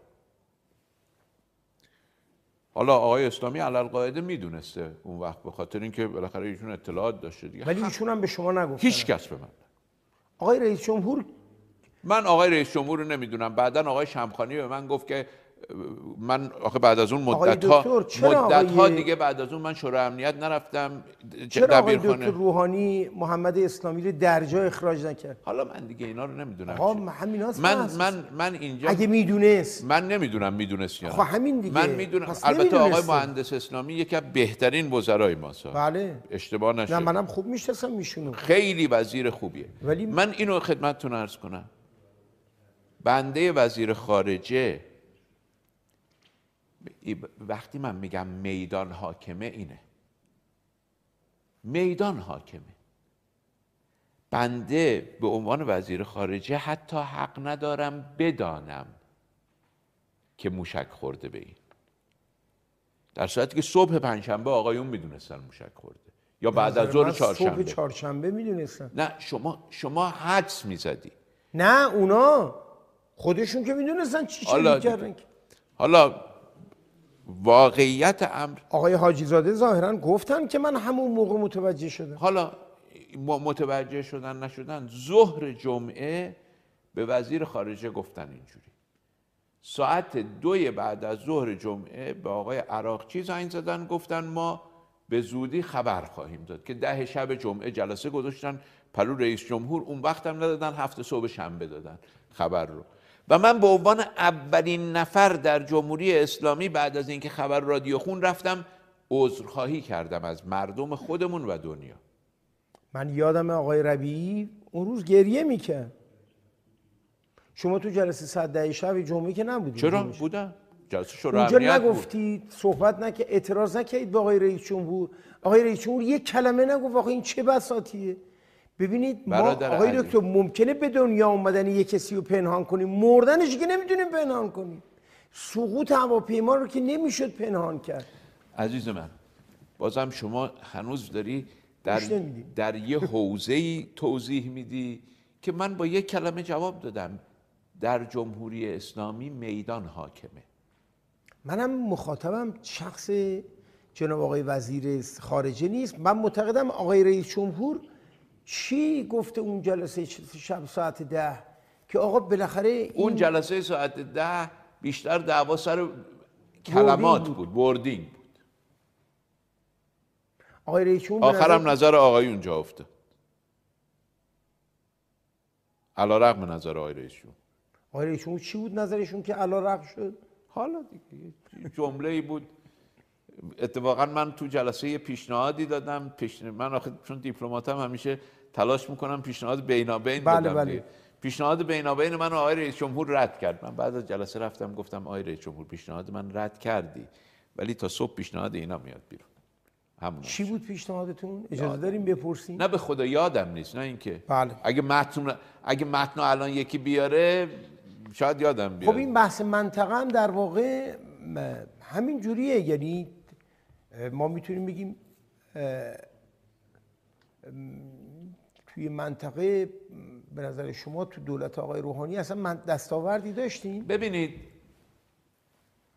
در مورد منطقه باید بازم باید انصاف رو رعایت کنیم. وقتی که من حالا بذاریم پس من یه خورده از این ورشم بگم. در مذاکرات افغانستان در سال 2001 میلادی یعنی با آمریکا. با آمریکا. اگر سردار سلیمانی نبود من هیچ دستاوردی نداشتم. در مذاکرات سال 2003 که من با آمریکایی ها داشتم در مورد عراق دو بار قبل از حمله و یک بار بعد از حمله باز هم اگر سردار سلیمانی نبود و اطلاعات سردار سلیمانی نبود من دستاوردی در واقع اون تعادلی که در شورای عالی امنیت ملی میفرمایید تو این دو حوزه اتفاق افتاد اون وقت در شورای عالی امنیت هم اتفاق نیفتاد. بین من که مسئول این کار بودم و سردار سلیمانی ما تونستیم یه یعنی هماهنگی. بین میدان و دیپلماسی. آره. تونستیم یه هماهنگی برقرار کنیم. آقا هم در واقع هماهنگ کننده این هماهنگی بود. یعنی ما رو دستمون رو گوشه بود تو دست هم دیگه ما با هم کار کردیم. ولی مثلا این اتفاق تو برجام نمیافتاد؟ نه نیفتاد. هم همین ف... همین که از طرف آقا میفرمایید. نه خب ما ما همکاری می‌کردیم و واسه همین حالا میگم بهتون ولی دست به دست همین ندادن. واسه همین در سوریه ما مثلا آستانه رو با همکاری به دست آوردیم. خب ولی منفعت آستانه به سوریه رسید به میدان رسید به دیپلماسی ما نرسید. اینو از هم مجزا بکنیم.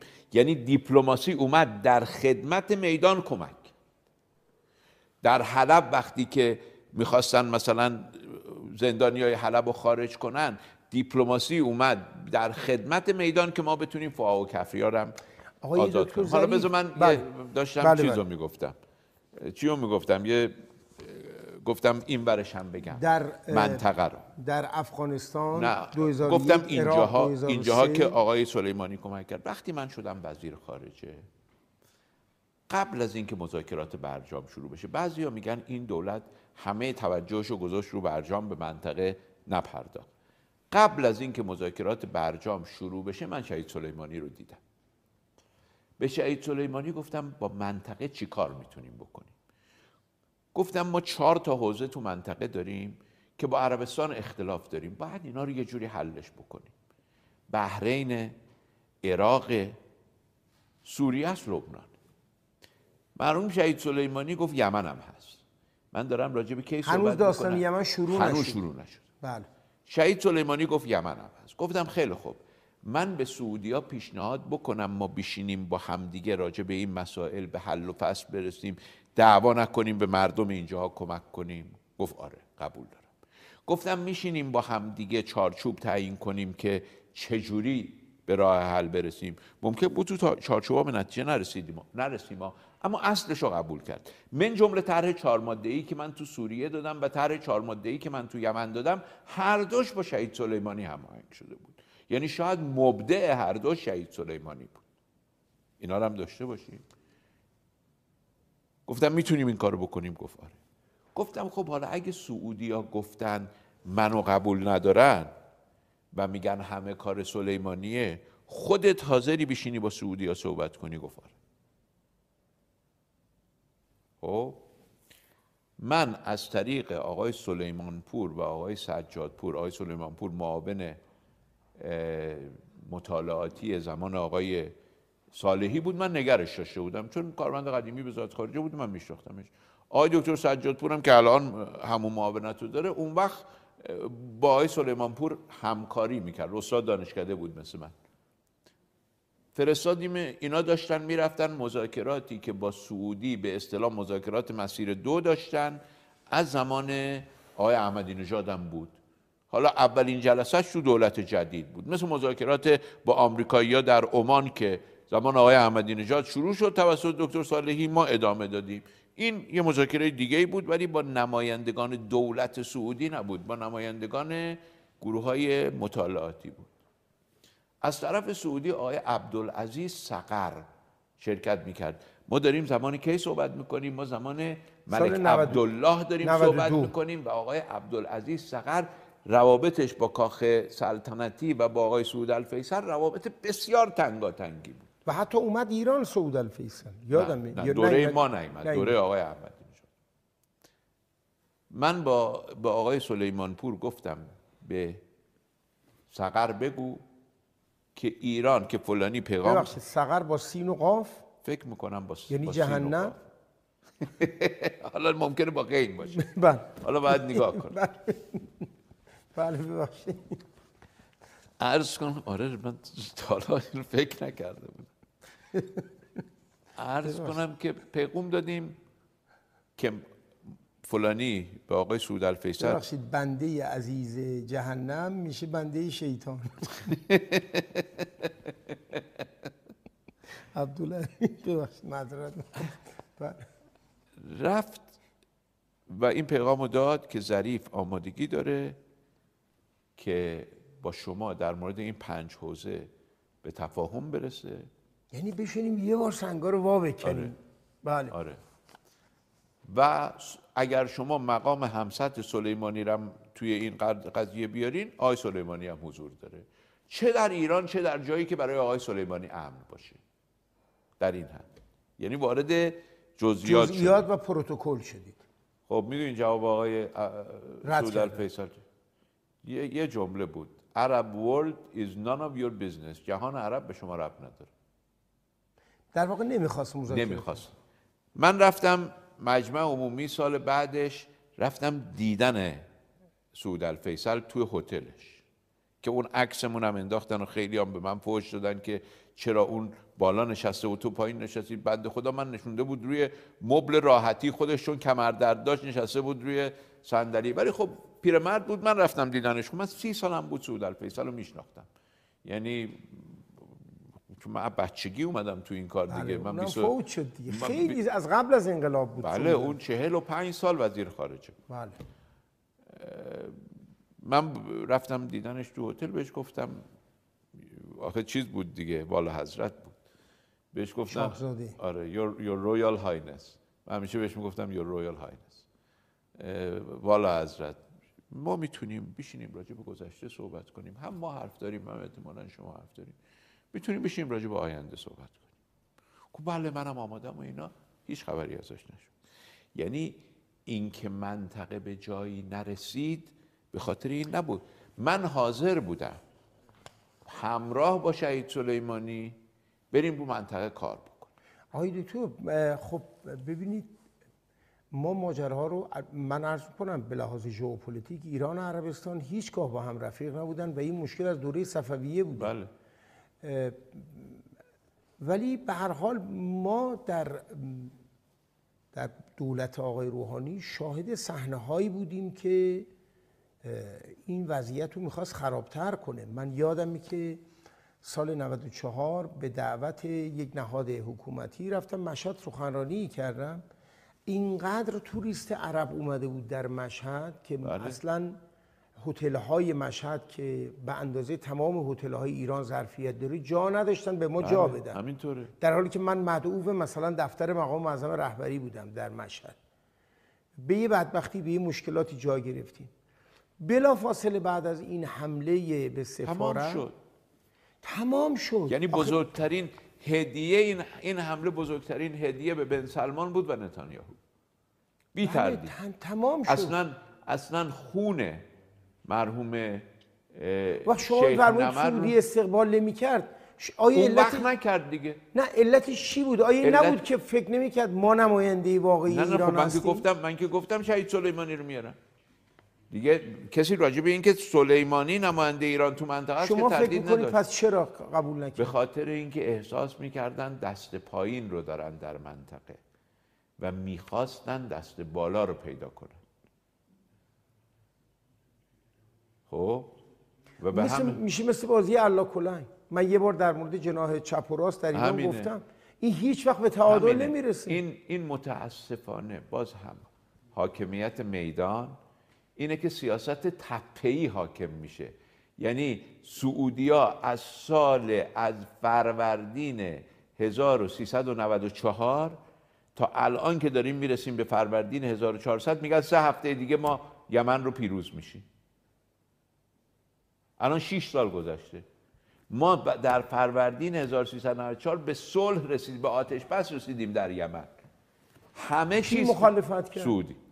آقای ایران هیچ نقشی نه نداشت نه من- نه. من آقای کری توافق کردیم. آقای کری رفت واشنگتن با آقای اوباما. نه نه نه با آقای عادل الجبر که اون وقت سفیر عربستان در واشنگتن بود بهش گفت عادل الجبر رفت ریاض برگشت به آقای کری گفت ما توافق کردیم. من داشتم سوار هواپیمای آقای رئیس جمهور می شدم با آقای رئیس جمهور برم اندونزی برای یه اجلاس ویژه کشورهای اسلامی نه سازمان همکاری اسلامی. و رئیس جمهور اندونزی در 15 کشور اسلامی دعوت کرده بود من جمله ایران سعودی. من می‌خواستم سوار هواپیما بشم یادم قشنگ تو راه فرودگاه بودم آقای کری به من زنگ زد. خب وقتم به موبایل من زنگ می‌زد دیگه.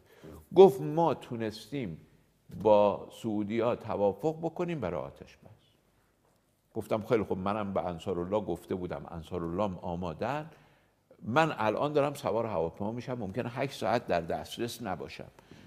و در این حال سعودی ها رو می‌بینم اونجا. نه نه نه نه. نه گفتم سعودی ها رو می‌بینم ولی گفتم تو همین 8 ساعت ما حل می‌کنیم. گفتم بیا این شماره آقای دکتر امیر عبداللهیان معاون من. ایشون اگر شما باهاش تماس بگیری ایشون هم با آقای سلیمانی میگه آقای سلیمانی هم به یمنی ها میگه ما این آتش بس رو جوش خواهیم آقای دکتر ظریف خب بله چی شد؟ خب حالا ببین من رسیدم به آقای امیر عبداللهیان گفتم. آقای امیر عبداللهیان از چون آقای سلیمانی به من گفته بود جنگ یمن هر یک روزی که زودتر تمام بشه به نفع ماست. به نفع به خاطر اینکه مردم کشته نمیشن. چیزی از جنگ یمن به دست نمیاد. فقط کشتار مردمه. واقعا نظرش این بودا. نظر سلیمانی این بود تمام بشه جنگ. سلیمانی جنگ طلب نبود. اینا رو من باید بگم من واسه همین سلیمانی رو دوستش داشتم. بله ایشون یه فر... صرفا فرمانده نبود. بله. سلیمانی به من گفت هر چیز زودتر تمومش کن. واسه همینم بود. من با اینکه راجع منطقه با کری صحبت نمی کردم هر چی تلاش می‌کرد راجع به سوریه صحبت کنه ما صحبت, صحبت نمی کردیم ولی راجع به یمن چون می‌دونستم سلیمانی می‌خواد جنگ تموم بشه و می‌دونستم هم که تنها کسی که می‌تونه جنگ رو تموم کنه آقا بزرگه نه خود سعودیا. یعنی آمریکا. آقا بزرگ اونا نه آقا بزرگ ما. کسی بله. اشتباه نکنه من نمیگم آقا بزرگ ما کت خدای ما نیست. آقا بزرگ اوناست. بله. با کری صحبت کرده بودم. خیلی هم وقت با ارزشی رو گذاشتم واسه این کار. یعنی دو روز از مذاکرات هسته‌ای در شرایط حساس تو لوزان رو من گذاشتم واسه این کار. خلاصه به امیر عبداللهیان گفتم امیر عبداللهیان انقدر خوشحال شد رفت مصاحبه کرد. اونم خیلی علاقه به دوربین داره. رفت فوری مصاحبه کرد. حالا به امیر عبداللهیان هم می‌رسم کی؟ حالا بفهمید خواهش من به خدا باید تو این چی شد؟ این موضوع خیلی مهمیه. الان میگم. به امیر عبداللهیان گفتم و امیر عبداللهیان رفت مصاحبه کرد. که به زودی ما آتش پس در یمن خواهیم داشت. البته جزئیات رو نگفت. ولی این واسه اینکه من قصه رو ثابت کنم شما می‌تونین برین این مصاحبه آقای امیر عبداللهیان رو بعد تو مثلا فروردین اردی بهشت حالا آقای دکتر آشنام می‌تونه بگه که کی سفر آقای رئیس جمهور بود به اندونزی. حالا گوش کن ما جنابالی رو فقط یه میلیون بار بیشتر از آقای امیر عبداللهیان قبول داریم. بله بفرمایید. نه نه نه. می‌خوام بگم که خبر به روزنامه هام رفت. بله. رسیدم به اندونزی. به سو... رفتیم فوری تو جلسه سعودی هم نشسته بودن. بهشون گفتم جنگ یمن تموم شد. گفتن نه. اون وقت هنوز رابطه داشتیم. هنوز حمله به چیز نشده بود. زنگ زدم به امیر عبداللهیان. گفتم چی شد؟ گفت کری به من زنگ نزد زنگ زدم به کری. گفتم آقای کری چی شد؟ گفت چی محمد بن سلمان زده زیرش به عادل دستور داده که موافقت نکن. گفتم چی میگه؟ گفت میگه ما سه هفته دیگه جنگو می‌بریم. گفتم من به شما قول میدم اینا سه سال دیگه این جنگو نمی‌برن گفت منم می‌دونم ولی چیکار کنم؟ این حرفو داره میزن این تموم شد. خیلی بامزه بود. فرداش اوباما سخنرانی کرد گفت ایران مسئول ادامه جنگ. به کری گفتم دیگه این دیگه چی کار بود؟ حالا اونا قبول نکرد. یعنی سعودی متوهم بود بر سر یمن آره. و آمریکا تایید می‌کرد این توهمو. آمریکا آقای کری به من تایید کرد اینا متوهمن. فرداش اوباما مذاکره مصاحبه کرد. به جای اینکه بگه سعودی بود که مانع آتش بس شد گفت ایرانه که مسئول ادامه جنگ. از این اتفاقات زیاد افتاد. شما این اعتراض که به جان کری کردید ایشون چی جواب داد؟ نگاه شبیه ایرانی نگاه کردن مقداری من رو خب ببین حالا تو مذاکرات همین برجام در نوامبر سال 2014 یعنی در آذر ماه هزار و- 93 92 93 یعنی یه شیش ماه قبل از اه، هشت نه ماه قبل از برجام. برجام. امضا. امضا که نه تفاهم. چون امضا نشده چیزی. خب ما اینا رو هی میگیم هی میگن عرض کنم به حضورتون که بعدم بهش استناد می‌کنم میگن تو امضا کردی. خودت گفتی امضا. مجبورم من دیگه بشم ملا نقطی بله، بله. کلمه به کلمه رو درست کنم. قبل از تفاهم آقای دکتر این جمله شماست؟ نخه این که جمله آقای عراقچیه اونم معنی داره بهتون میگم. نگرش بله. داری نگرش دارید. نگرش داری تا من اینو بگم. بله بله. اصلا خراب کردی کار منو نه خواهش می‌کنم بله چی داشتم. می‌گفتم؟ شما میفرمودید که در دسامبر در ها آذر ماه نوامبر 1993 نو- آذر 93 من و آقای کری و آقای اشناینمایر ساعت ده یازده صبح به تفاهم رسیدیم که چارچوب توافق رو اعلام بکنیم همون چیزی که در لوزان در سیزده فروردین اعلام شد. شیش ماه پنج ماه بعد. آقای کری پاشد رفت فرودگاه ژنو. یا وین بودیم؟ وین. فرودگاه وین. آقای سعود الفیصل از پاریس اومد وین. همینی که تو هواپیما دیدی تو هواپیما دیده خوب مهمه. اینو من می‌خواستم سوال خب. کنم. اونجا با هم ملاقات کردن. یکی از شاهزادگانم رفت در واشنگتن. با آقای اوباما ملاقات کرد. من و آقای اشتاینمایر وقتی کری رفته بود تو اون ملاقات رو انجام بده همین آقای که الان شده رئیس جمهور آلمان. نشستیم با همدیگه داشتیم صحبت می‌کردیم که امرو بعد از ظهر که می‌خوایم توافق اعلام بکنیم مکتوبش کنیم. یا به صورت شفاهی بگیم ما رو کلیات توافق کردیم از الان. یعنی کاری که ما می‌خواستیم فروردین شروع کردیم انجام دادن فروردین سال بعدش قرار بود تو آذر سال قبل انجام بشه. چارچوبان هم توافق کرده بودیم و چارچوب ما این بود که ما 9000 تا سانتریفیوژ آخر 6000 تا شد. 9000 تا سانتریفیوژ داشته باشیم چیدمانش رو عوض کنیم. خب همه اینا توافق شده بود. آقای کری رفت فرودگاه برگشت. من و اشتان مایر توافق کردیم که بهتر ما الان نمی‌رسیم بشینیم بنویسیم بگیم شفاهی. اومد گفت توافق نداریم.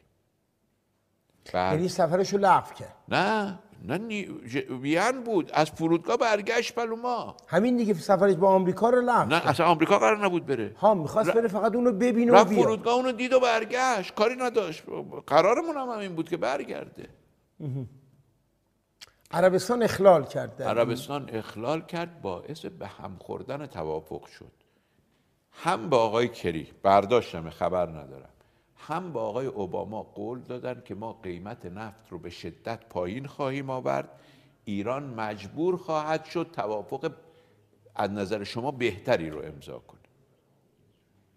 و لذا اون وقت متوقف شد. خب ببینید خب این- یعنی اینا اینا بارها این بازی تکرار شد و حالا بذار اینو بگم. ف- اجازه بدید فرض کنیم عربستان دلش نمی‌خواد که ایران مسئلهش با جامعه جهانی حل بشه خیلی ها دلشون نمی‌خواد. بله من همیشه گفتم که یک دولت معتدل و متعادل در ایران رابطه تخاصم آمیز با جهان رو تبدیل می‌کنه به رابطه رقابتی. بله نه رابطه دوستانه حتی. رابطه دارای اختلاف با, با اختلاف؟ امریکا و ما رقیبی ما دشمنی ممکن نشه. اون وقت ایران چه کار می‌تونه بکنه؟ این این اراده حاکم بر عربستانه. ما ما اسیریم توی این تله به نظرتون؟ نه ما می توانیم همونطور که آقای هاشمی فرمودین پس رسیدیم به عرض بنده؟ نه نه نه. رسیدیم به فرمایش شما. معلومه که رسیدیم به فرمایش شما. همیشه شما درست نه. خیر. نه. عرض بنده این است که شما فرمودین چرا در این دوره این اتفاق نیفتاد؟ من بله گفتم آقا اینا هم من, این عکس هاشمی آقای روحانیه. من گفتم به موضوع حرف ما تو این روزنامه یه چیز دیگه است ولی این عکس آقای هاشمی آره. روحانیه. آره. آقای خات آقای روح... آقای هاشمی خودش به من گفت به, به سعید لیلاز گفت که حسن روحانی عین منه. بله. به من درست. سال 1392 وقتی حالا ببینین من ولی حسن روحانی نشد مثل آقای هاشمی تو این ماجرا؟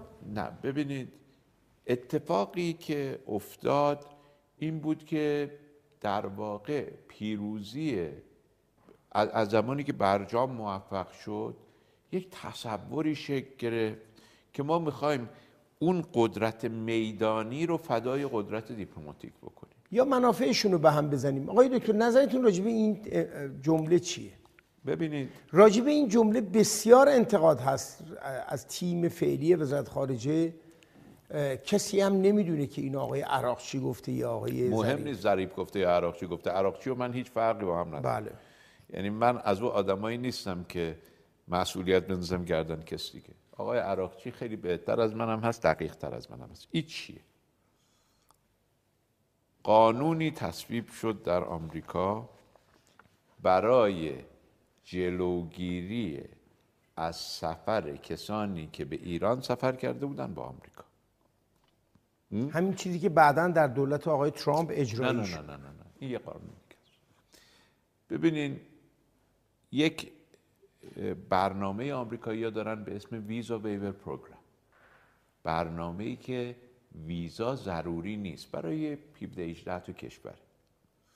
یه قانونی تو مجلس مجلس نمایندگان آمریکا یه قانون مهم مهاجرت بود که آقای اوباما واسش خیلی این قانون مهم این قانون رو لحظات آخر اومدن اضافه کردن سناتورهای مخالف ما و لابی صهیونیستی. خب خودتون می‌دونین که آقای نتانیاهو پاشد اومد مجلس بدون دعوت رئیس جمهور, سخنرانی کرد که برجام به هم بزنه.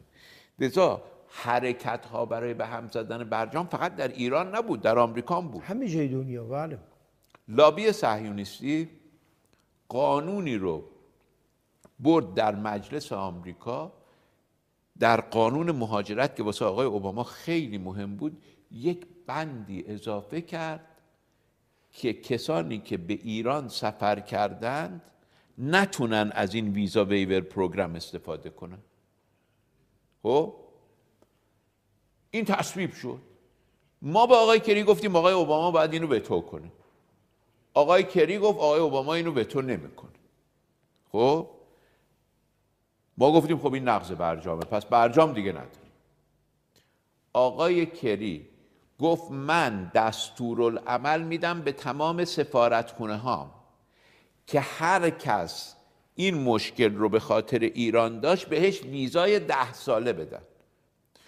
اون یک ویزای دو ساله است اون ویزا ویور.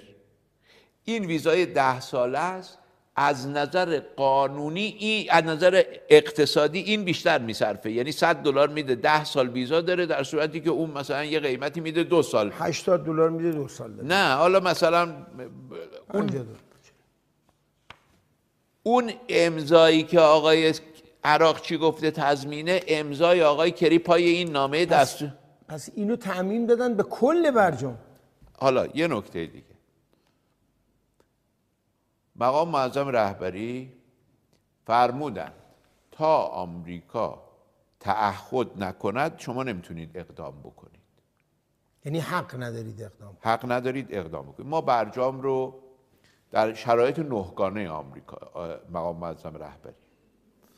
ما برجام رو تمام کردیم. در مجلس بحث شد.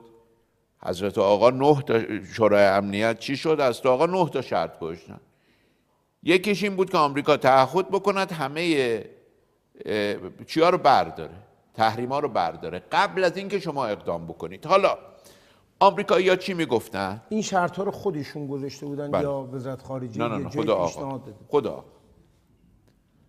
شما مطمئن هستید؟ بله بله. ما پیش وزارت خارجه و دولت پیشنهاد نداده این شرط ها رو. اگر مشاورین دیگه آقا این پیشنهاد دادن ما نمی‌دونیم و من به زرس قاطع میگم ما تک تک اون شرایط رو اجرا کردیم. هر نقطه حتی بهتر از اونی که بود.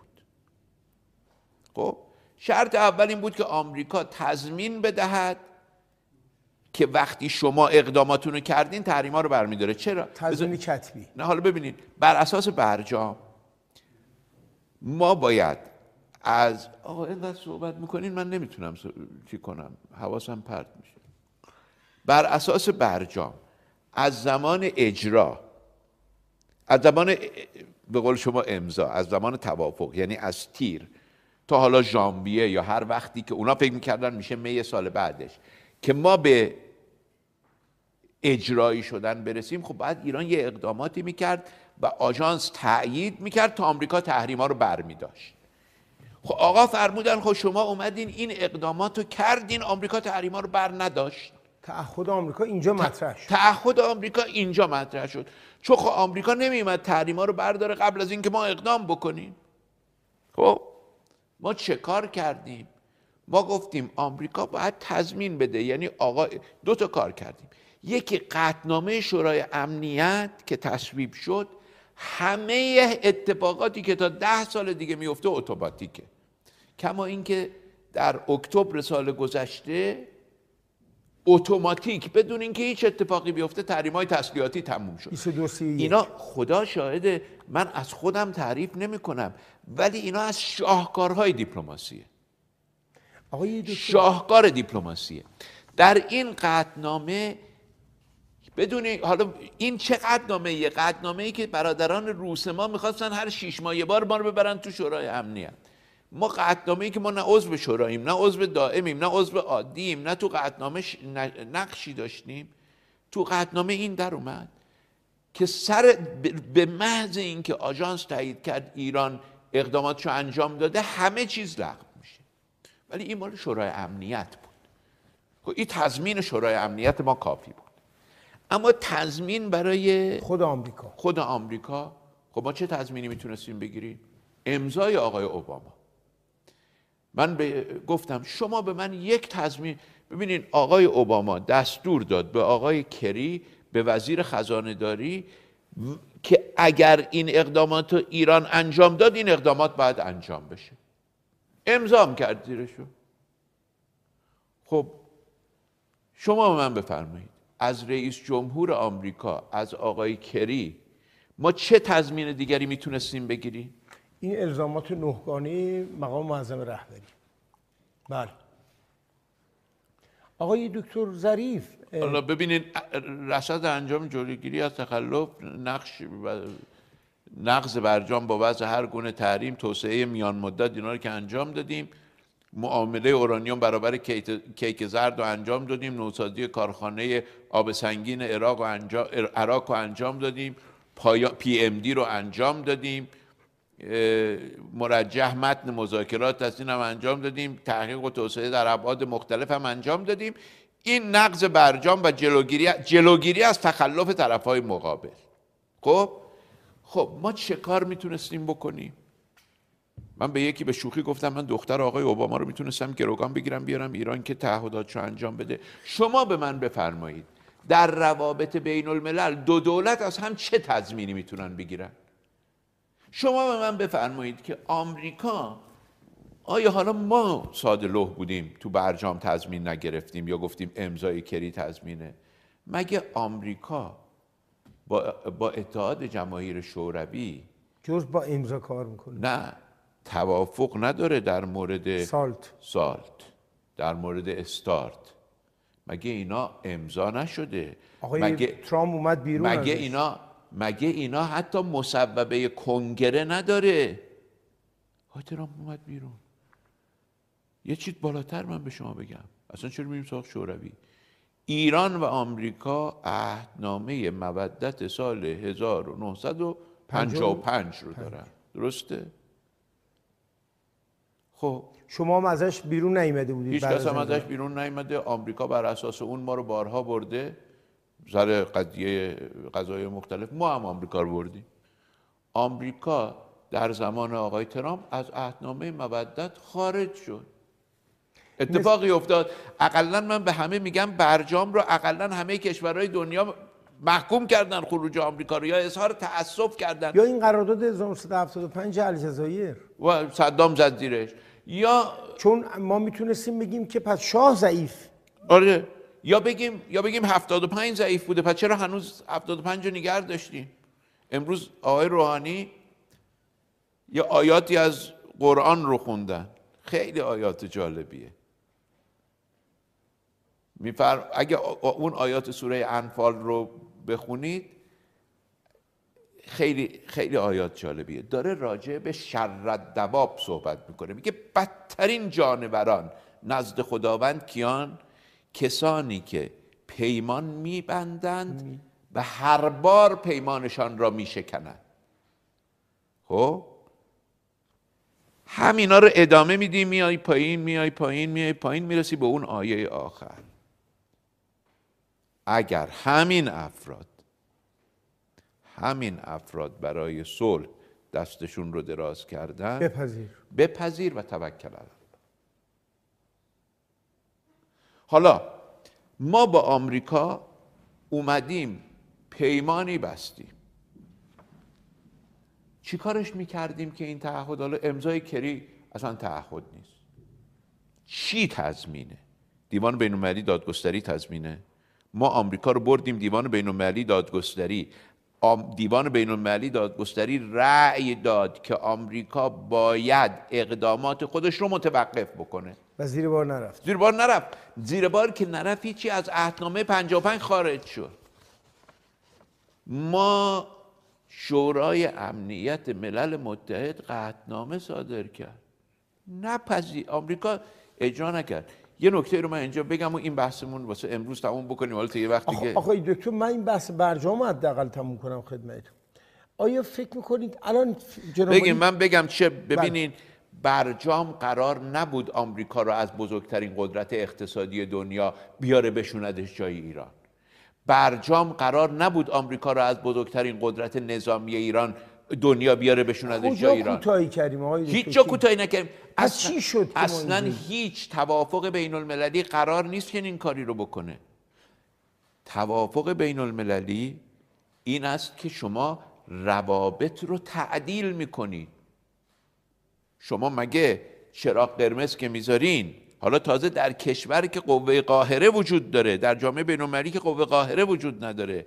به اصطلاح طبقه بندی درجات قدرت وجود نداره. nature status توماس هابز حاکمه تو روابط بین حالا من که توماس هابز رو قبول ندارم. من که ولی من state of nature لاک رو قبول دارم چون من رئالیست نیستم. نه من تو من رئالیستی state of nature هابز رو قبول داری.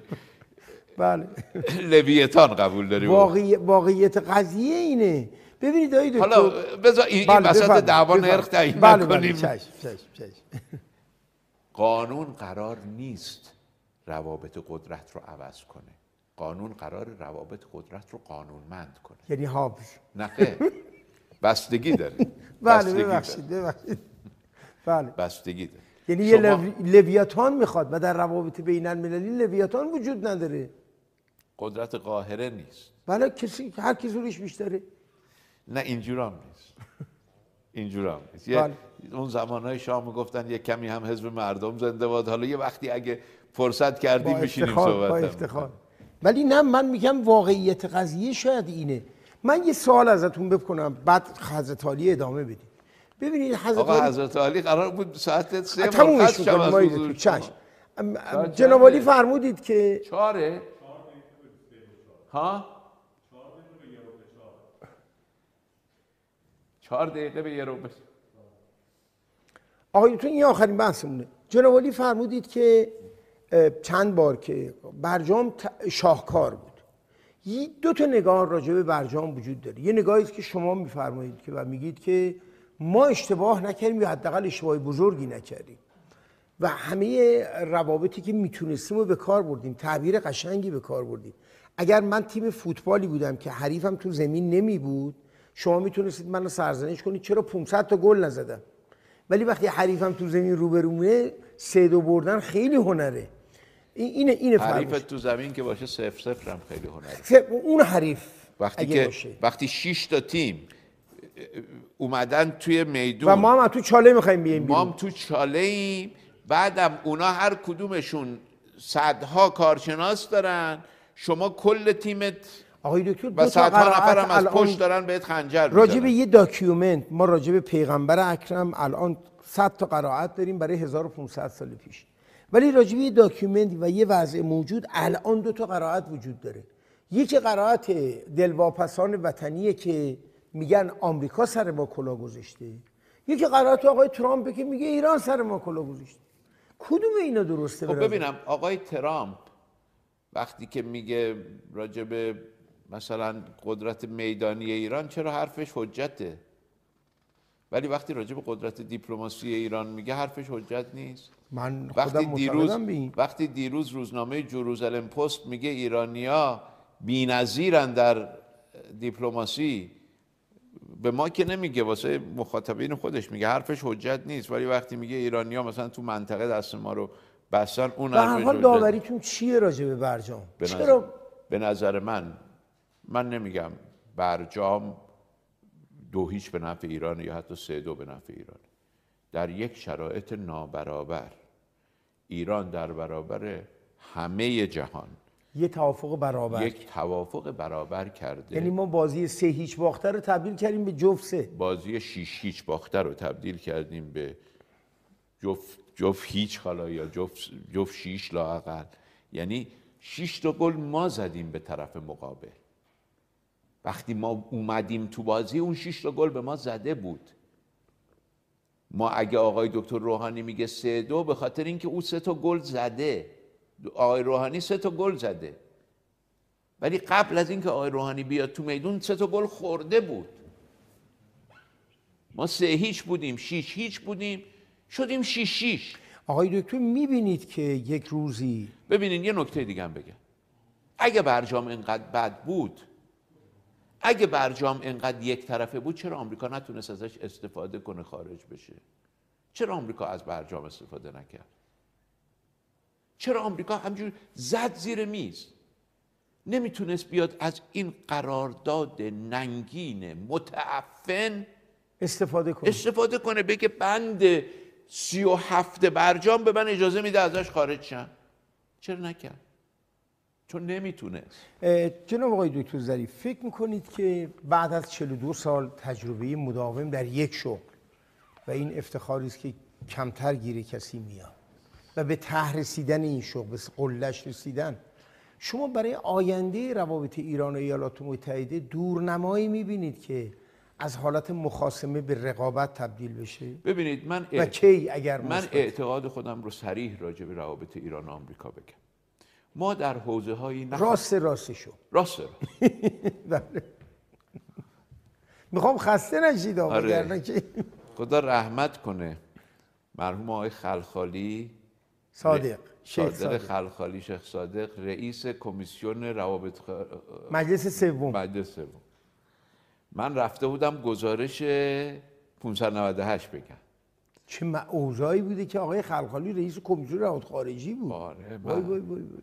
آقای آشنایی اینا چی درست کرده بودن اون موقع؟ بله میفهم من رفتم گزارش بدم. نشستم تو کمیسیون آقای خلخالی گفت آقای ظریف حالا با همون لحجه اسرار مگو را بگو. به ترکیه گیری. آره. یه بارم یه جلسه همون وقتا منم تازه اومده بودم ایران. رفتم واسه اصحاب رسانه. آخرین تحولات 598 بگم. محمد آقای هاشمی که ما بهش می‌گفتیم پدر چون ما به همه بله.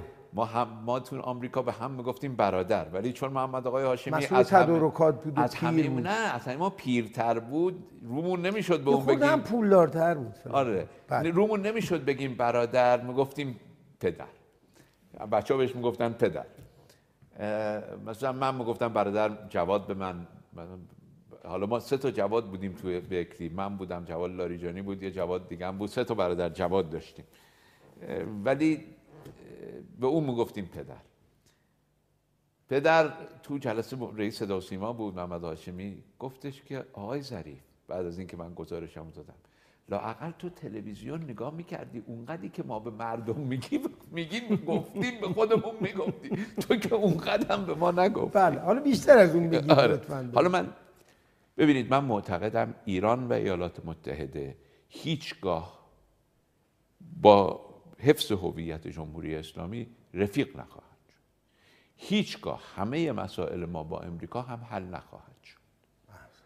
اما اعتقاد دارم ما اول باید در داخل ایران با هم تفاهم بکنیم و این کار کردم. من در دهه هفتاد شمسی زمانی که آقای دکتر روحانی دبیر شورای امنیت ملی بوده چنین چیزی رو نوشتم خدمت خودشون هم تقدیم کردم خدمت اسد آقا هم تقدیم کردم قبل از اینکه برم نیویورک یعنی اواخر دهه هفتاد.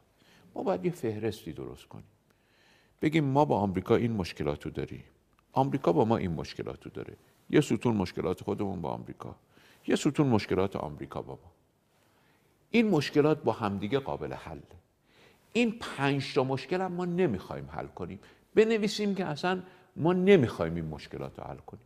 مثلا ماهیت جمهوری اسلام نمی‌خوایم حل کنیم. شناسایی رژیم صهیونیستی نمی‌خوایم حل کنیم. یکی دو تا سه یک دو سه چهار نمی‌خوایم حل کنیم. نه ما پنجاه تا موضوع داریم 15 تاشو نمی‌خوایم حل کنیم. بنویسیم اینا درش خط می‌کشیم. میشینین به رو آمریکا. میگین آقای آمریکا این سیاستی که آمریکا با چین به نتیجه رسید. ما با شما در این حوزه ها می‌تونیم کار کنیم در این حوزه ها نمی‌تونیم کار کنیم در این حوزه ها می‌تونیم به تفاهم برسیم. در این حوزه ها با هم اختلاف خواهیم داشت. کشورهایی که با همدیگه رابطه دارند الزاما در همه حوزه ها با همدیگه شما این رو عملی می‌بینید که ما بله، رابطمون. رقابت آمیز. عملی عملی می‌بینم حالا اسمش رو شما می‌خواین رقابت بذارین اسمش رو می‌خواین بذارین مثلا. نه مدیریت دشمنی حتی مدیریت تنازع من من البته می‌دونید که و من, رقابت. من از کلمه دشمنی خوشم نمیاد به عنوان ابزار زمامداری و کمترم به کار یا می‌برم. دشمنی کنترل شده حتی مدیریت تنازع مدیریت اختلاف. ما می توانیم با آمریکا مدیریت اختلاف داشته باشیم. حتی مدیریت تنازع داشته باشیم. نیازی به تخاصم نداریم نیازی به تنش هم نداریم. ولی بدون این شما کارهای من اینو بگم. اولین باری که در تاریخ ما برای اقدام مثبتمون از آمریکا ما به ازا گرفتیم برجام بوده. قبل از اون اقدامات مثبت متنابهی ما برای آمریکا کردیم. مجانی. مجانی.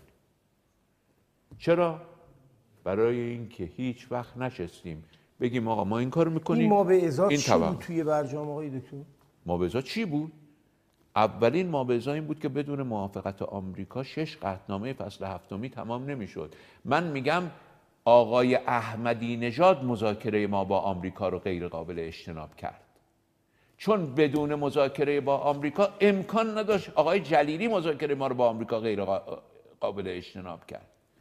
بدون مذاکره با آمریکا امکان نداشت قطعنامه فصل هفتی تمام بشه. چرا؟ به خاطر اینکه عضو دائم می‌تونه همیشه وتو کنه. مثل تحریم ها کل یا قطعنامه توی تحریم ها چه دستاوردی اصلا اصلا تحریم های آمریکا رو ول کن. ببینید تحریم های آمریکا رو اصلا بذارین کنار.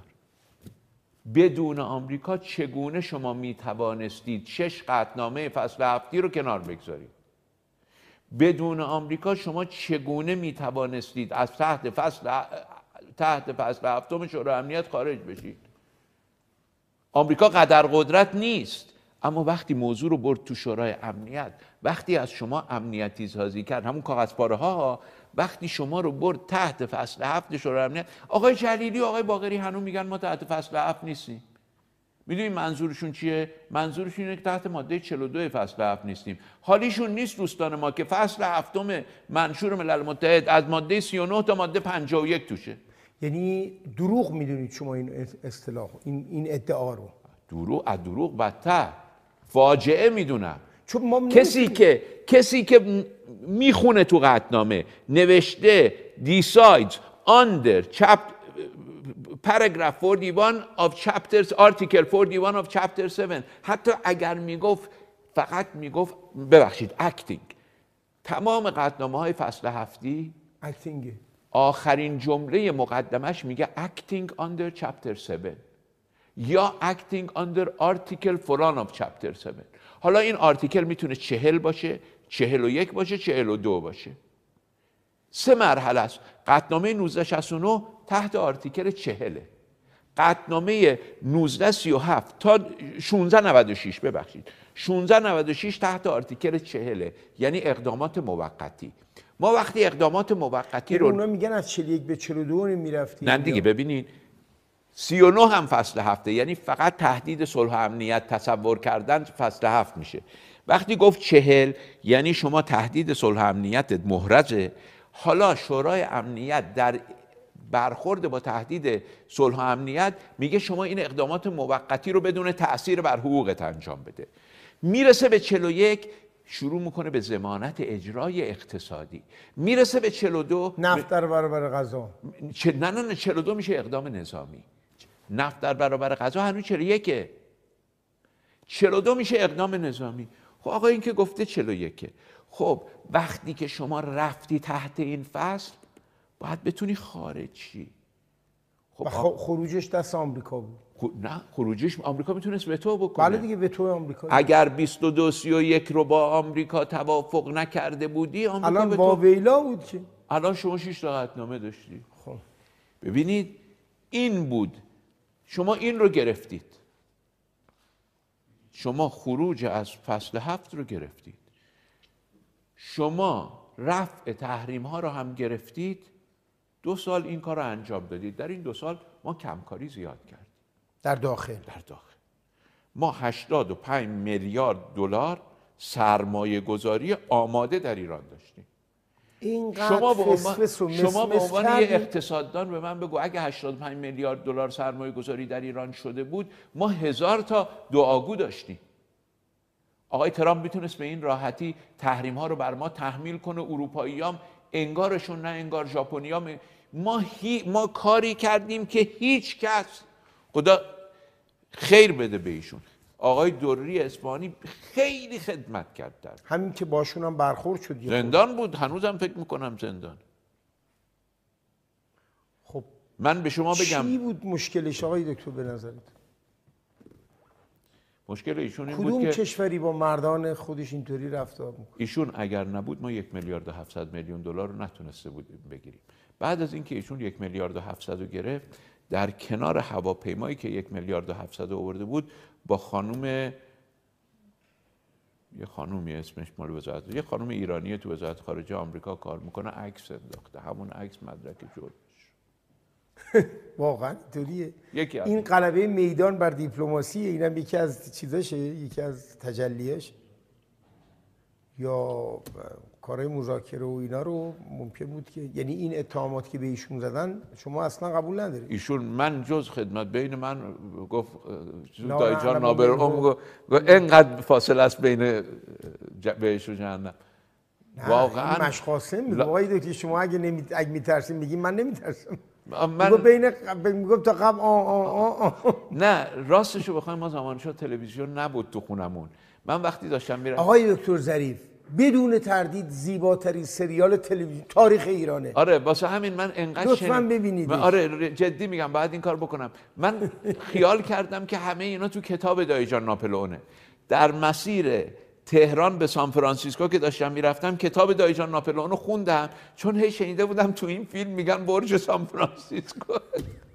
گفتم اقلا من رفتم سان فرانسیسکو مردم به گفتن برج سان فرانسیسکو. البته یه تو کتابش برج سان فرانسیسکو نیست. ایشون چه خدمتی و چه مشکلی داشت؟ چه... حالا اونو باید از اونایی که میگم من که من جز خدمت از ایشون ندیدم.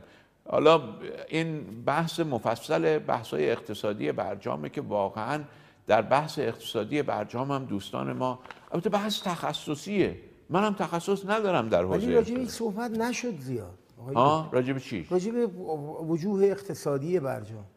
حالا اینا همش خودش یه بحث دیگه. چرا کمتر راجبه این استراتژی مذاکراتی بنده بود که اگر وارد بدبستان اقتصادی در برابر هسته‌ای بشم خطوط قرمز آقا رو رد می‌کنم. آقای دکتر ظریف جناب ممکنه در این استراتژی اشتباه کرده باشه. ما شما رو خستتون کردیم. من یه دو تا نکته فقط دارم یه پرسش و یه خواهش. پرسشم اینه که بعد از این همه سال کار کردن و به ویژه با آقای دکتر روحانی بزرگترین توصیف و بزرگترین گلایه‌ای که از ایشون دارید و بزرگترین توصیهتون چیه به ایشون؟ فرض کنید آقای روحانی اینجا نشستن به عنوان نفر سوم. توصیف گلایه و توصیه. فکر می‌کنم بزرگترین توصیف من از ایشون یکی شجاعت ایشون یکی توکل ایشون. که به نظر من مهمه. بزرگترین گلایم از ایشون در واقع چیشونه؟ بالا نشستنشونه و فاصله زیادی که دارن. بزرگترین توصیف شما شجاعترین وزیری هستید که این جمله رو تا الان حاضر شدید بگید. بقیه رو من نتونستم ازشون بکشم بیرون اینو. من تصدیق می‌کنم که شما بزرگترین بقیه کابینه هستید بزرگترین توصیه من به ایشون اینه که بیشتر گوش کنن. این رو هم از یک وزیر محترم دیگه شنیدیم. آقای دکتر خواهشی که ازتون داشتم این بود که ما این گفتگو رو برای یه تاریخ داریم انجام میدیم. آره بیشترش هم همون تاریخ میمونه. امیدواریم که امروز ششم اسفند 1399 نمی‌دونیم شاید تا خرداد 1400 آقای دکتر ظریف یا در این کسفت یا در معاون اول کسفت معاون اول یا رئیس جمهور یا در منزل پیژامه به پا. یا جای دیگه نه نه. راه راه به تن اگه آقایون اونجایی که من رفتم خدا کنه هرگز گذاری شما نیفته بهش. ولی خطاب به تاریخ و رو به دوربین لطفا. چند تا جمله به آیندگان این کشور بگید لطفا. از سویدای قلبتون. جدی, جدی واسه من معتقدم کار برای تاریخ نکنید. چون خطاب به تاریخ دارم میگم. خیلی نگران تاریخ نباشید. نگران خدا و مردم باشید. تموش جناب آقای دکتر ظریف از همه تحمل و صبری که داشتید اونم تو این روزهای حساسی که هر ثانیه شما کار بزرگیه و گرفتاریه سپاسگزاریم ما خیلی خیلی سوال داشتیم. همه رو قیچی کردیم. دوباره میام یک سوال کنیم. محدودیت شما. امیدوارم اینطوری بشه. ازتون متشکرم. قربون شما. و بینندگان عزیز رو به خدای بزرگ میسپارم. متشکرم. خدا